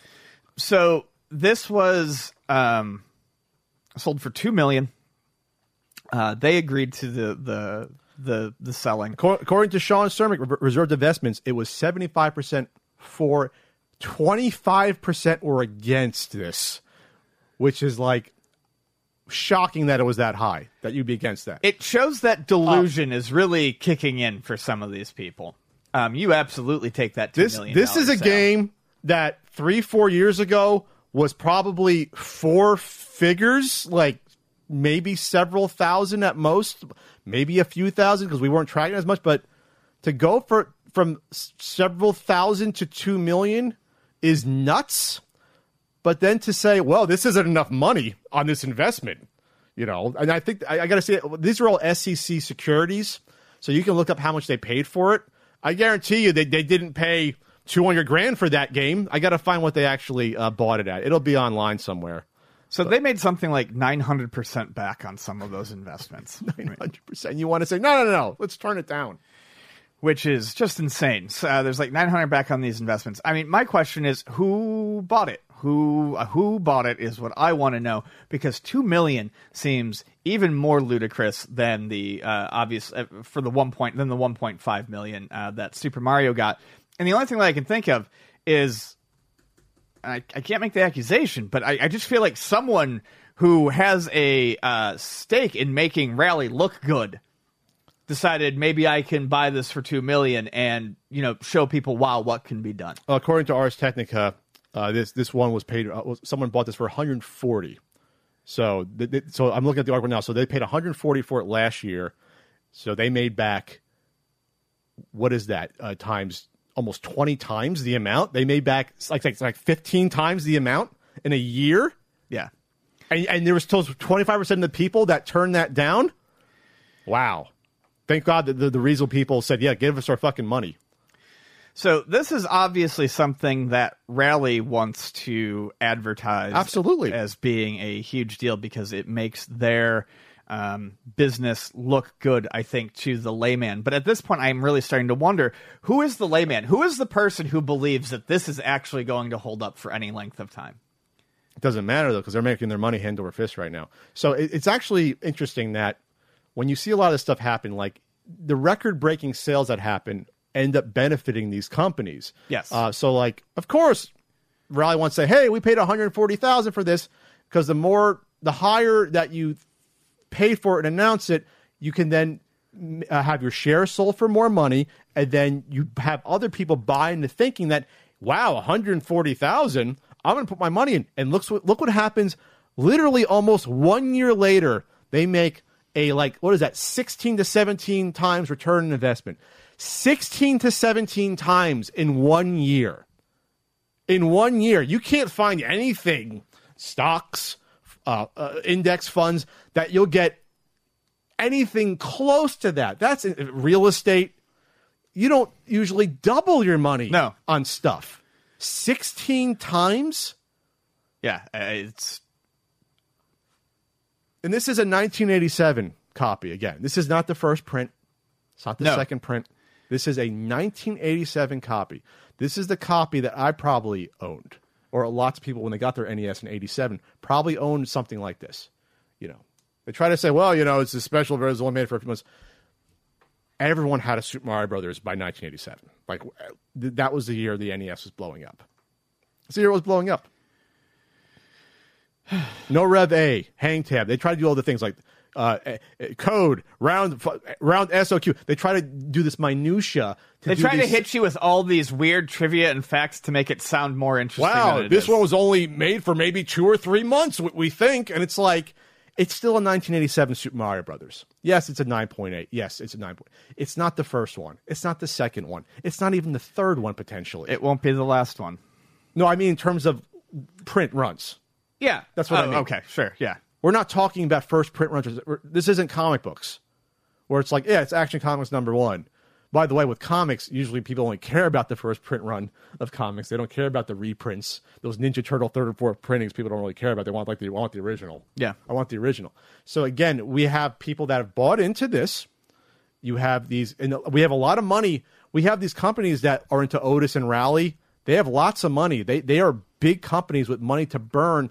They can take the gamble on top of this to put the money in to prop, prop up the market. And with the help of uh, Heritage Auctions and, and Wata, it's like, wow, look what these guys are doing. We're going to get into this. Right. Before it was sneakers and other bullshit. Now we're going to try this with Super Mario Brothers, and it's worked for them.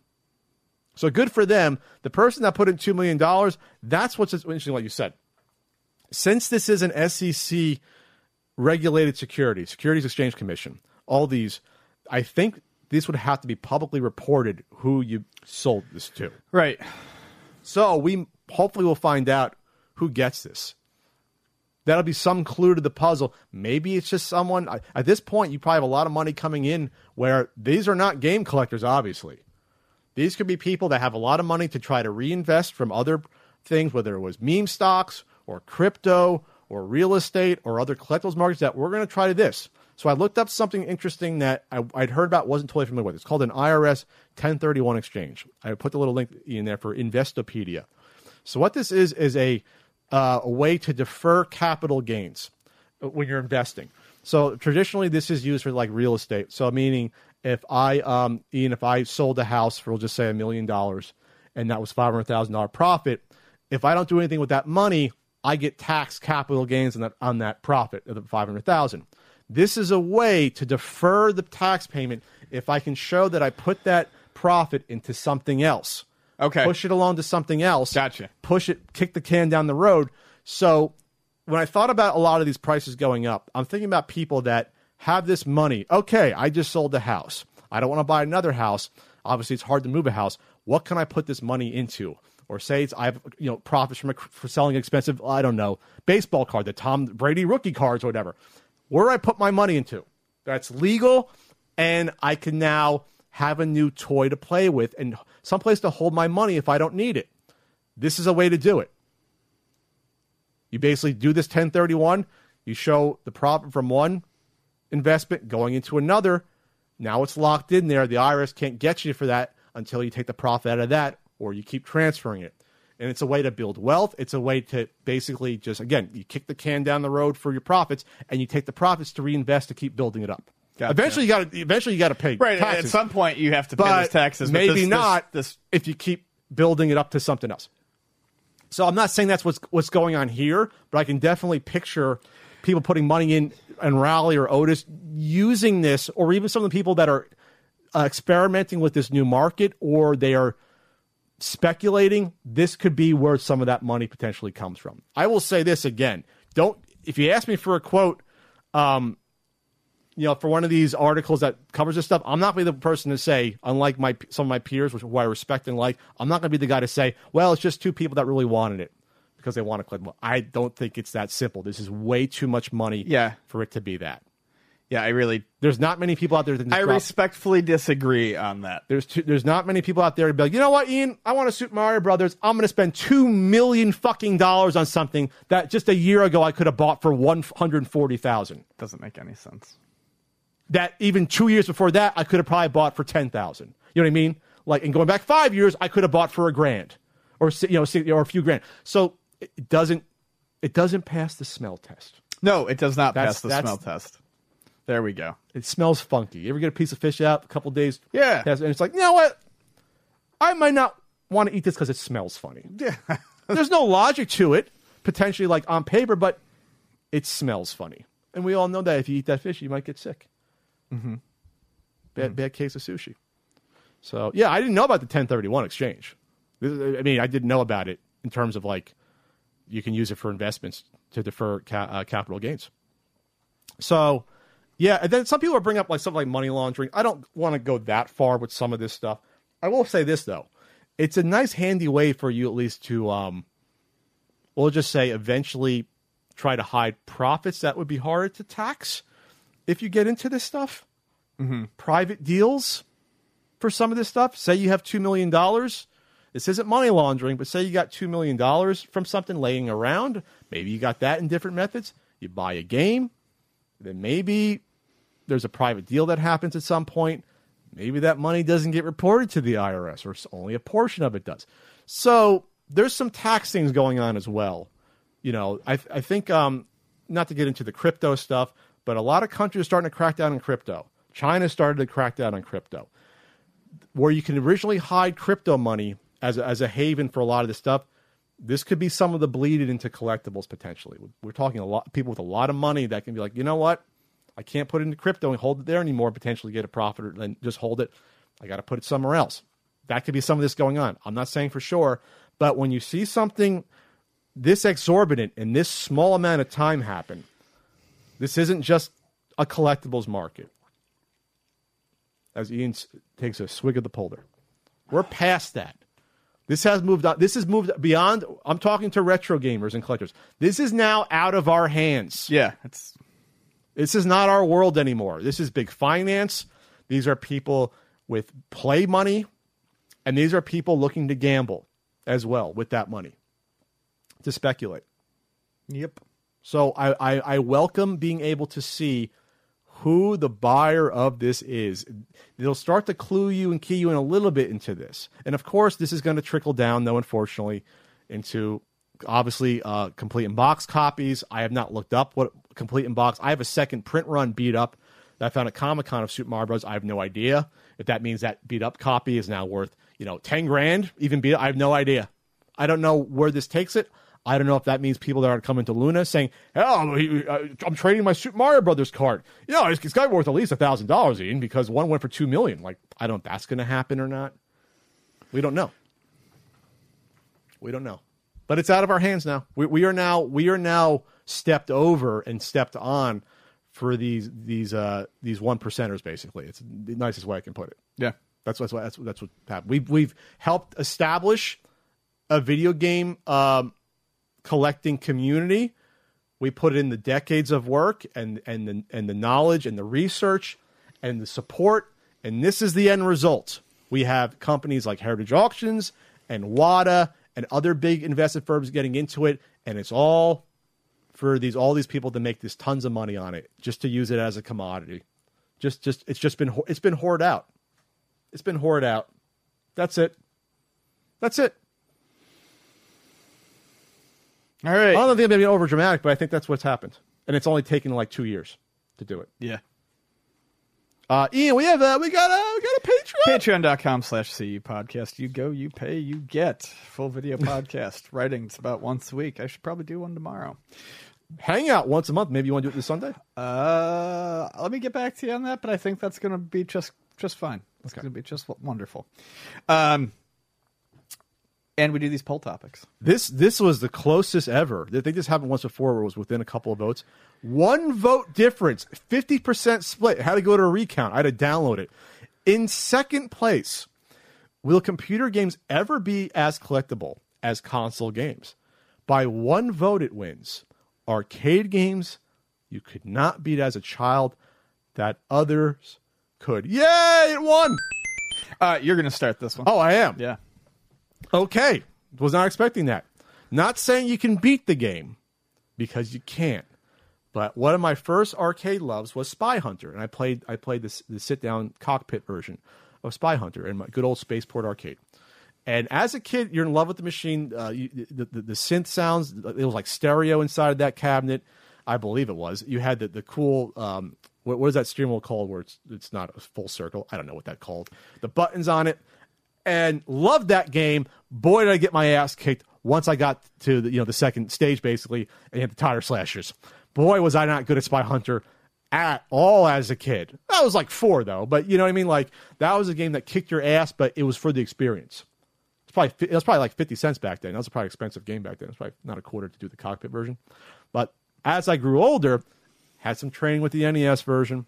When I go back and play the arcade version, I do a lot better uh, than that. I can survive. I know that I know the tricks. I know how to avoid the tire slashers, and I know how to bump off the bulletproof bullies and avoid the limousines, and how to destroy the, you know, the, the helicopters with the missiles, and and even the, the, the boat. I'm the boat on the, the boat section on the NES is is horribly difficult. It's actually easier in the arcade, the boat section, which is weird how they did that. The, the missile launchers on the boats on the NES version, you have to like slow down and stop and let it like come over. It's almost like broken.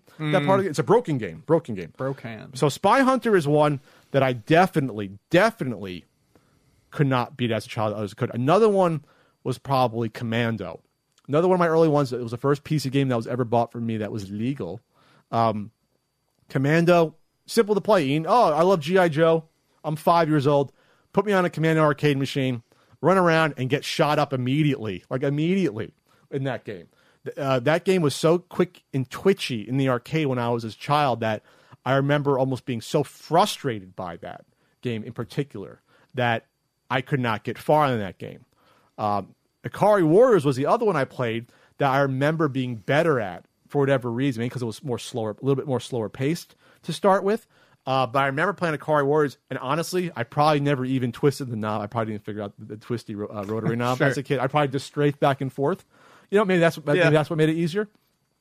Yeah, Damn you you. played it more like a shooter. Yeah, and I, I probably I, I probably did better that way, but obviously I couldn't beat those at all. Um, I'm trying to think of any arcade game that I could quote unquote beat or at least do competently in when I was we'll say between five and eight years old. We'll get a little bit older. There probably wasn't many of them, but in terms of competence, uh, yeah, it was probably rough. Once you get to like the late '80s, you get to like Ninja Turtles arcade, early '90s, and it's like okay, I'm a little more a little more dexterity, a little more skill. I can get past those games. Rolling Thunder, as a kid, kicked my ass, but I still was in love with the game. I can get probably, I think, to the end of the first stage or close to it, but not to the end. I'm not going to brag. I think I was, I was six years old and could beat Rolling Thunder. Oh no, I probably can get to like. Uh, when you go down the um, the stairs, that stairs, part, sure. which is like halfway through the stage, basically. Yeah. and then probably dying somewhat after that before you get to the barrels, you know, where they can hide in. Um, that's probably where I got to Rolling Thunder. So that that kicked my ass. That's a hard game though. One you get one shot deaths. That's a hard game. Yeah. Uh, for me, I'm not good at enough at video games to have anything that I can like totally destroy now that I couldn't when I was younger. But um, I That's think not the question though. 'cause it was particular. It's just what what others could be at the time that you couldn't. um, beat 'em ups. Beat 'em ups were always the uh, the games I had trouble with as as a kid. Um, I think at some point it, it came down to the other kids being better at them. Maybe they got more tokens. Maybe they were quarter feeding a little bit more. Oh, sure. But I never played. I never tried to play beat 'em ups as anything other than I, I, it, it's weird it, and it, it highlights some of the weird things about my brain. So I was growing up, I always just kind of played them as they were presented to me. I'd walk up to the characters and start hitting buttons and die, and I'd wonder at how anyone could ever get anywhere in a beat 'em up. Really? on one quarter. I was awful at them. Well, one quarter's tough, but yeah. Yeah, but I mean, even even low quarters or anything like that. a dollar? I, yeah, like I I loved the Teenage Mutant Ninja Turtles game as a kid because I was a kid, and of course I did. But I was miserable at it, and I would rarely touch it because I would lose just Wow, everything okay. I had.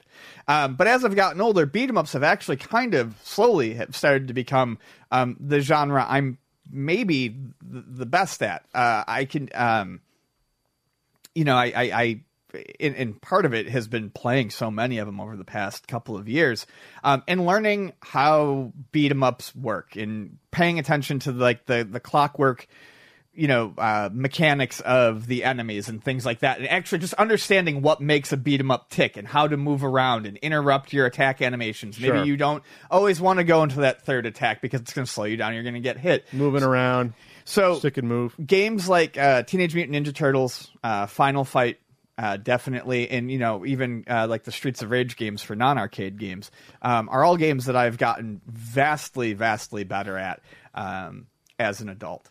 Uh, and I think the other area where I've really improved is arcade shooters.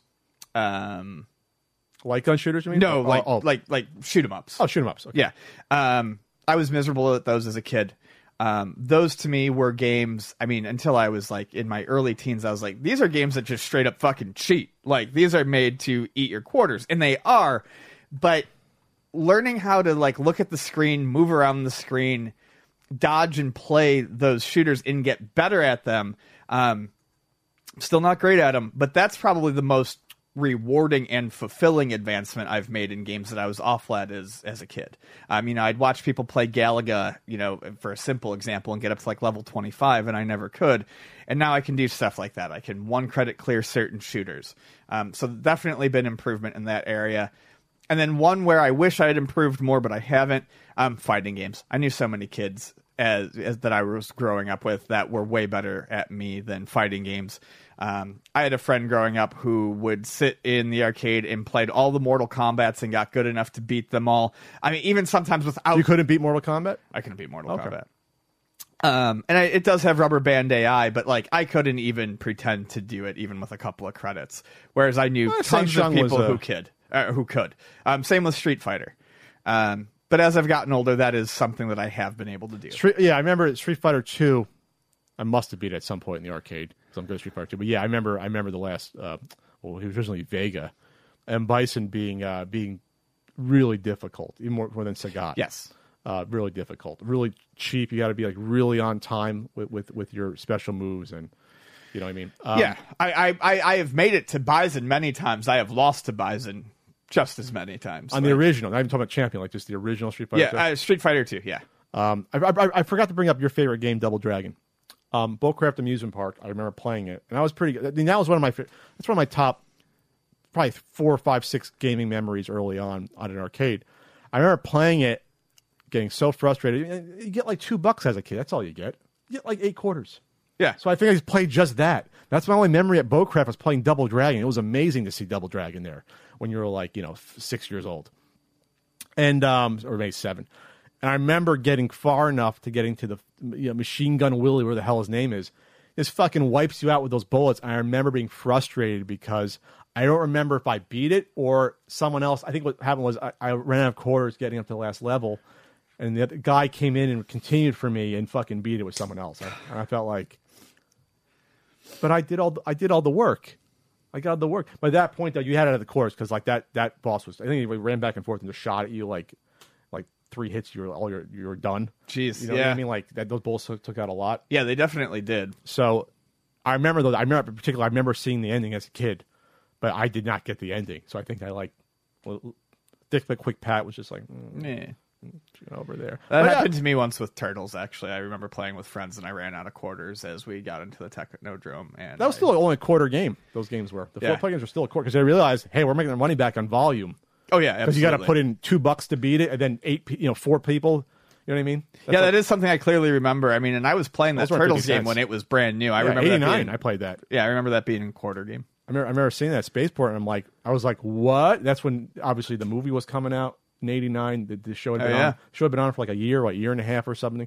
So like, right now like a year. So like, that's when it really blew up. And the show was like '89. That was the year. That's when the toys got more popular. Uh, I believe. Was that the first year the toys was? It 88, 88 or 89? I always forget that. But anyway, so uh, yeah, I'm sure. I'm sure we're missing some. Uh, you know what? Here's another one. One last one. Uh, the, the regular light gun shooter games. A game like Operation Wolf when you're a kid, you did not have the reflexes, I think, or the aiming. Plus, the, the gun's so big. Nowadays, yeah, I could probably be, probably beat that game on a reasonable amount of quarters. I probably can do that. As a, as like an eight year old, seven year old, oh no, I couldn't do that with games. Absolutely not. Absolutely not. You just don't. you- You didn't have the skills to do that. That's something. Yeah, I think when you get older, that's one of the few games I think your, your reflexes don't matter as much as just like the aiming and, and strength and dexterity as you get older. Right. For those light gun games. Ian, we got we got voicemails to listen don't we? Uh, yeah, we do. We do got. Some Go to voicemails. anchor.fm slash the CU podcast. And uh, there you get to uh, leave us a short voice message. You know, some people attempt shtick. I won't try. I won't try to judge you too too much uh, on the shtick there. And uh, yeah, here's our first one. Hello, this is Jethro from Boa Constrictors, the band. Look them up. I was wondering Okay, Jethro. when he laughed at it. the CU podcast flashback console's coming out. or the Ian uh, Popsicle Magic console flashback cart with all your classics uh, from All right. the from the your memories. You're, you're struggling there, Jethro. Okay, well, we're doing a flashback uh, CU Hey, Pat, console. Ian, this is TJ. oh, from, sorry, TJ. Uh, I like the way you uh, shilled your artistic project, Jethro. Um, Look him up. Okay. That's how I. That's about how enthusiastic I usually get about my things. What do you do? I do a podcast about food. I do a podcast about video games. Anyways, uh, as far as that console, you stay tuned, buddy. Hey, Pat and Ian, this is Alex from Winnipeg. Just wondering what do you guys think is a gaming franchise that is uh, kind of long dead and needs a resurgence, or it's just not as popular and should be a little more in the spotlight? Uh, also, alternatively, what do you think is a franchise that just needs to go away altogether? Love the show, guys. Take it easy. I always love the franchise that needs to go away. It doesn't affect me as much as I don't like, you know, like like Rock Band, Guitar Hero. I don't mind if others do. I just don't. You know, I don't care if others play I, it. I agree with that in a way, but as a person who uh, worked in and still does for a little bit while longer a video game store, I could tell you that it's not the Madden that I really want to see go away. It's the Assassin's Creed that I would like to see go away. Why is that? It's just It's it is it, I, Too I- many I- games? I think many. I think anyone who listens to this who works in video games will probably uh, works in, in game retail will nod knowingly when I say this. Um, it, it's the Assassin's Creed games that take over your fucking shelves because there's like 17 because of there's them. one every fucking year, and there's eight million of them, and they just like the Call of Duty games constantly keep moving through the store, no matter uh, which ones they are. They move. The they Assassin's sell. Creed don't. They just sit there. They sell. The Assassin's Creed games, they sell, but not at the rate that they come in. Like every fucking trade for a 360 or a PS3 that is above five games in a stack Has- is going to have an Assassin's Creed in there. I think we have one and a quarter rows on our racks of just Assassin's Creed games. All right. What what about what about uh, a franchise that needs to come back? Uh, I'd love to see SSX come back with an actual. They, so SSX was EA's um, like extreme snowboarding game. It was bright, colorful, crazy tricks. Loved it. SSX three is one of my favorite video games.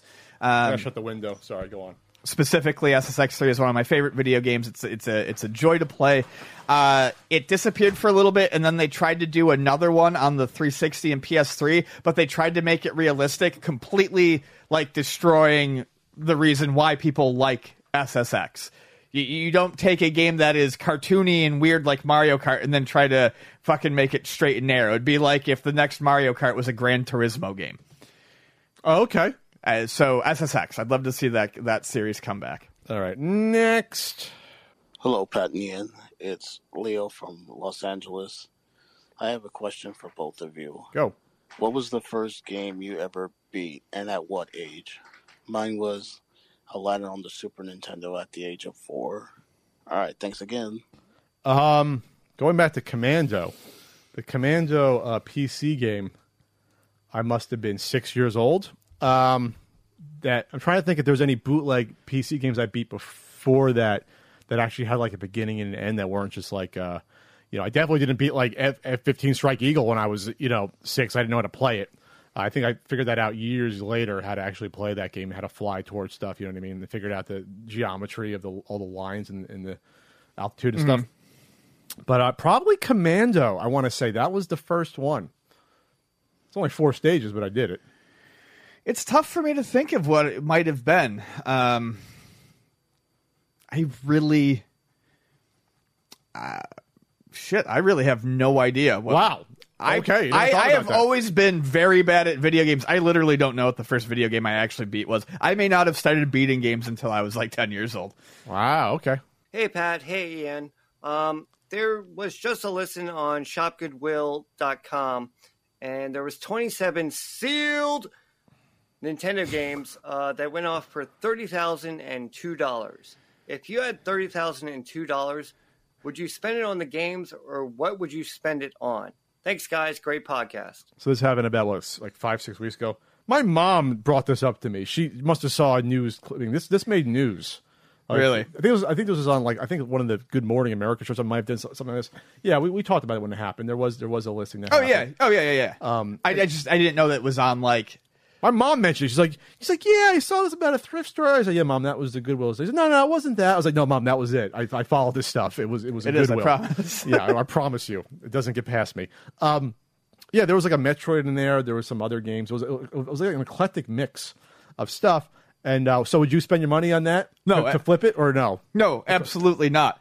I I would. Ian's not a flipper. Ian's not. Ian's not a invest a lot of money and then hopefully get a gain on that, you know, type of guy. No, I, I'm I'm not. Uh, I would. I've said this before. We've had similar questions. Uh, at this point in my life, all I really want to do is travel and eat, and that's what I would spend that money. You want you want to do the travel and eat podcast with Pat? You want to go to Japan? We'll start with Japan. no, I'm going to Japan with Bonnie. I'll, I'll tag along. You won't see me. I'll buy I'll buy I'll buy a seat right behind you. I'll, I'll put on my disguise, the glass, glasses, nose. mustache. I'll be, I'll just start filming videos impromptu. I'll be like, "Hey, it's me and Ian here." And I'll be like, Ian like thirty feet away, like looking at I don't know Japanese seals. Do they have seals in Japan? No, I don't think they have seals there. Okay, what's uh what's next year? Hey, this question's for Pat.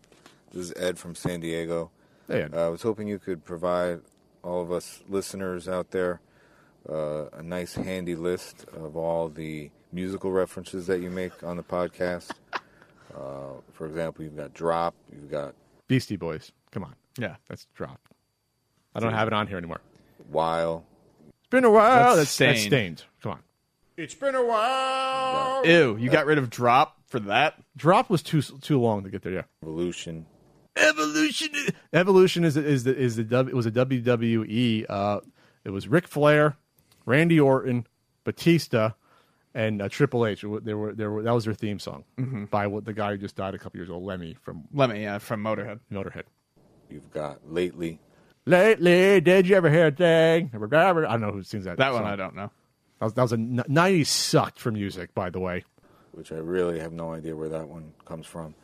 Um, and if there's any other ones that I'm forgetting, can I'm sure you are Ed, but that's that's about Uh, it. I, I, you're the one who mostly makes those references, but I do just want to point out that uh, "Hole Hearted" by Extreme has been a song that I have sang on this podcast twice now, and uh, Oh, uh, you It's a know that genuine- I go to. That's a good song. no, there's a hole in Oh, my that one. heart. I I love that song. I just came to the conclusion the other day. I was like, There's a damn, I like that song. heart. I love that song. Was that late 80s? It's by Extreme. I think it's 91 or 92.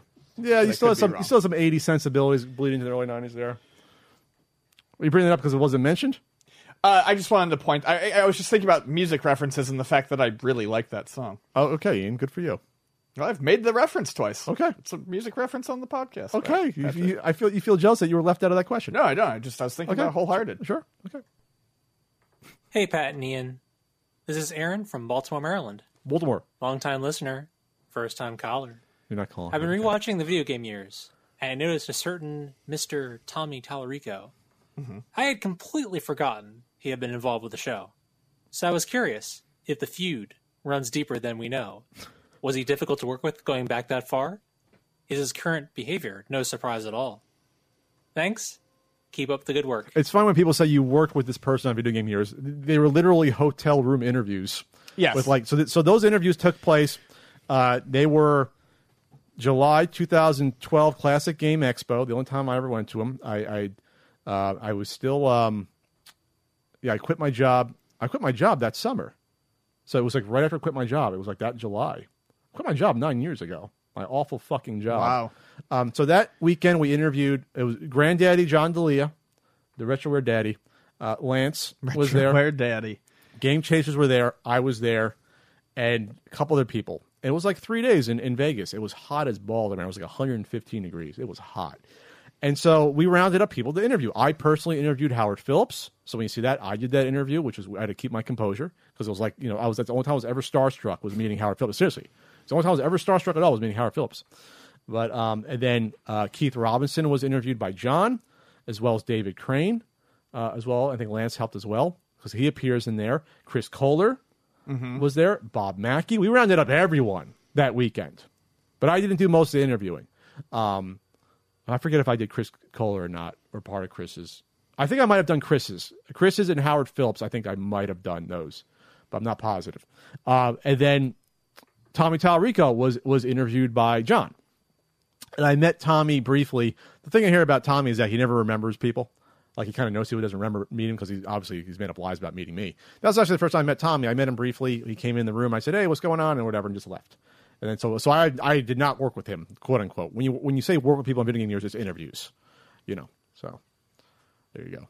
Who knew? Who knew? Who knew that finger cage? We, we Finger cage. with with with with with adoration. We should say finger cage Tommy Tallarico for finger years, cage. and, Yeah. and then things went sour. Things went south. He ruined not just ruined a system. He ruined the finger cage Yeah, he did. reference. He really did. We never we don't do it anymore. We used to do it every once in a while, uh, out of just out of just uh, fun.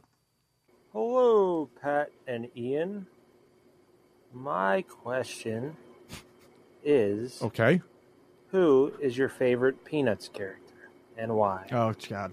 Josh, I love you, Josh. That could have been four seconds, not fourteen seconds. Uh, the answer could also be four hours, so I'll try Okay, to keep give it me to one just or a, two. a, a Give me couple, two. a couple minutes. Uh, uh, Snoopy genuinely is a character that I love because he's uh, fucking weird. Um, you look at the 50 Hmm. years of it, you look at him constantly taking on different personalities. Uh, he does not like people, uh, but he's constantly trying to be people. That's weird. He he's I think he's trying to figure out people the entire time that you read that you comic. can see the, that's why I mean um, Watterson adored Charles Schulz. You can see some of that Yes. influence in Calvin Hobbes. Um, yeah. I also always really liked uh, the um, Marcy Peppermint Patty dynamic, um, and I've Well, always well, there was a weird dynamic because like she was like she was a tomboy, right? Peppermint uh, Patty, uh, but they were still kind of by the hip, but they had really different personalities. well Marcy, yeah, and Mar- Uh, Marcy was very dry and snarky to uh, Patty's boisterous and and loud person. but they still somehow got along. but they still somehow got along. Yeah, Um, yeah, and I, I like Linus. I like Linus a lot too. like Linus. Linus is Linus is full of problems himself, but he's always trying to be the voice of reason. Well, that's that's what you want out of a character right there. I would do a few more here. Hey, Pat and Ian. Uh, first time, long time. I guess this is mainly for Pat. How do you deal with the anxiety of letting strangers into your house, from people doing maintenance or cleaning to dating and one night stands? Additionally, when is a good time to bring up your collection in a new relationship? Have you ever had any woman just nope out? Thanks. Well, I, I don't think bringing a date home or doing a one night stand would end up in the game room. That's one of the reasons I, I got Castle Country was to keep that shit sequestered away from the norm the, the normies of society. You know what I mean? Um, when I have someone over, like when when I refinanced earlier in the year, um, you have to have someone do a, do um, an appraisal. They come the it's it's it's a screw job though because the bank hires and the people doing the mortgage hires the appraisal. The appraisal came in like three hundred thousand dollars lower than what the house is worth. Whole other conversation. I'm not mad at all. They fucked me on, on, a, on an eighth of a percentage point. Anyway, so having him come in be like, "Oh, this is interesting," and you're like, "Yeah, you don't think they're gonna take something. They'd have to have knowledge of what to fucking take, first of all. It would be like me walking into, I don't know, a uh, depression glass. That's why mom likes a depression glass glass collection. I don't know what's worth money. I don't know what to do with this shit. And since we're we're like knee deep in this, so we think other people know what this shit is. We they don't. They have no idea. Oh yeah, I played that when I was a kid, and that's where it usually starts and ends. They don't know that a game uh, on the shelf there is worth like three thousand dollars. They don't know what peekaboo poker is. Right. They have no clue. They wouldn't know what to start. They'd have to. They'd have to have had advanced knowledge. Unless I see a guy go on his phone, uh, you know, unless I see a plumber like go in my room, like go on his phone. Oh, most expensive video games, and then figuring out which ones to pick off the shelf, and you know, and finds a magical chase. That's probably not going to happen. It's more about the people that know it. That like I talked about, like at my condo, I'd have a couple people over. That you know, like ten years ago, eleven years ago, I would not do that today. I would not have mostly strangers over. Right. Uh, to like do a game trade, that would not happen anymore. Um, then uh, what was the other part of the question that that I, I was going to comment on? Oh, there was a woman uh, back in the garden apartment days that you can see my early NES Punk videos, like the like the great ones with Allison, like Panic Restaurant. The shelves were out in the open in the living room because we're talking a garden apartment. There's like four rooms: kitchen, uh, dining room, living room, and bedroom. That's what it is. It's, it's a one bedroom apartment. Sure. It was roomy as hell, though. It was great for what I for what I was paying with, with my own washer and dryer. It was fantastic, but it's a one bedroom. If you have a two bedroom, you can have that shit there. Like my my like my condo was a two bedroom. Um, so there was one girl I went on went on two dates with, and I think we, I think we came back briefly to my uh place the first date, but either way, in the second date, and they were fine dates. We came back, and she looked around. And she looked at the shelves, and may- maybe this was her out, or maybe she was like on the fence. But it was a second date, so the first date went well. She looked on the she looked around the shelves, and she said, "Wow, this is some forty year old virgin stuff." And the and the forty year old virgin had come out probably like the year before. When did that came out? Like two thousand six. That was fifteen years ago. That's what blew up Steve Carell that movie right after uh, Daily Show. Yeah. 2005. So this is probably this had probably happened 2006, 2007. I moved to my garden apartment in 2006. She said that I'm like I thought, yeah, I'm not seeing her again. But most of the other women that saw that stuff were like cool. They're like, oh, I remember playing Duck Hunt. You know, it also wasn't the volume of this though. It was literally just the two shelves. You know, we're talking like I had one fifth the game collection. I, uh, not one fifth, one twentieth the game collection I had now. One twentieth was the size of my game collection back in New Jersey 15 years ago. Sure. Yeah, it couldn't have been nearly. I only had like 500 NES games. I have several thousand games now, like several thousand. So I don't even know how many games I have. I never counted it, but it's probably four to five thousand, something like that. Ian's like, damn, that's a lot of games. It's a lot of games. Yeah, probably. Yeah, maybe four thousand. So anyway, what was I saying? You want you want to do, we'll do two more, two more. Hey, Pat. Hey, Ian. How's it going, guys? Hey.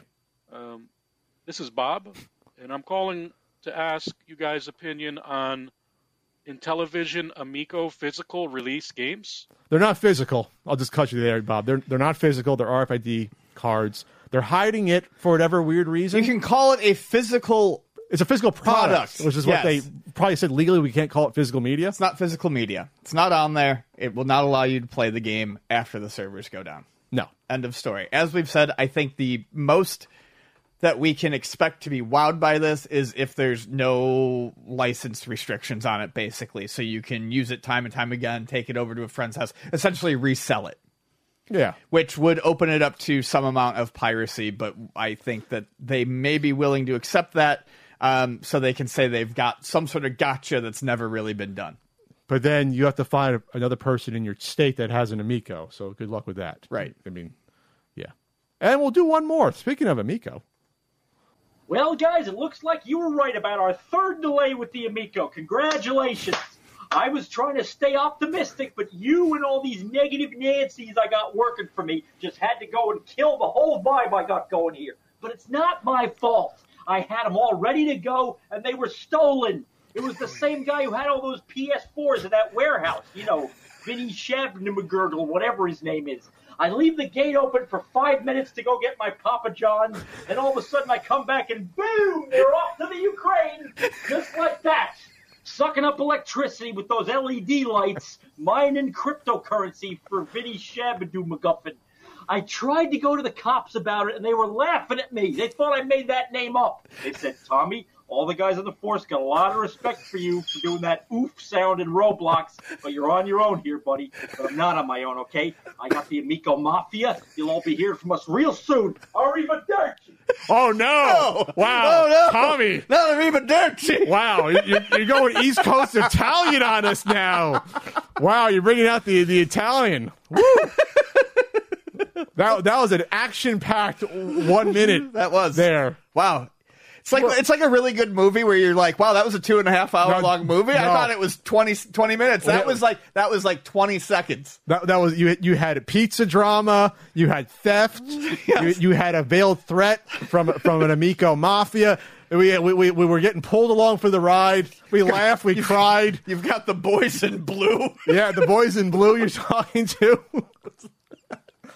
Oh wow, that that could be one of my personal favorites. That's that's definitely up there. That's up there. That's that's a top three right there. There's probably been like what thirteen or fourteen so far. Yeah. At least. All right. Is that it for the CU podcast? We're done. That's it. It's one. It's Wednesday. I, I, got, I got to get this out today. Uh, I'm, I'm not streaming today though, so I'll be good. Uh, we'll see if I have plans tonight. We'll see if I have uh, you know uh, someone coming over and scoping out my games. No, that's not. That's not even like a 12th date thing. That's like uh, you know you you keep that as long as possible from someone. the game collection.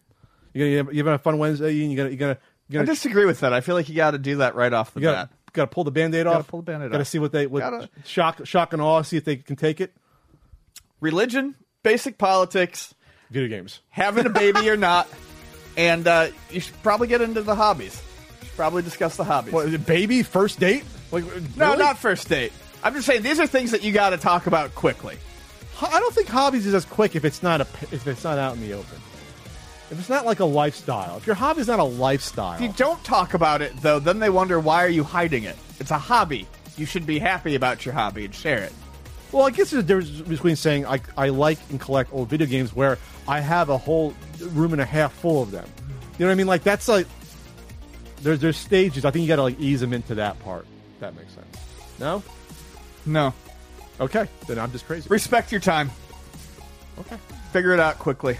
Well, with my my ex, always thought it was okay, but never didn't question.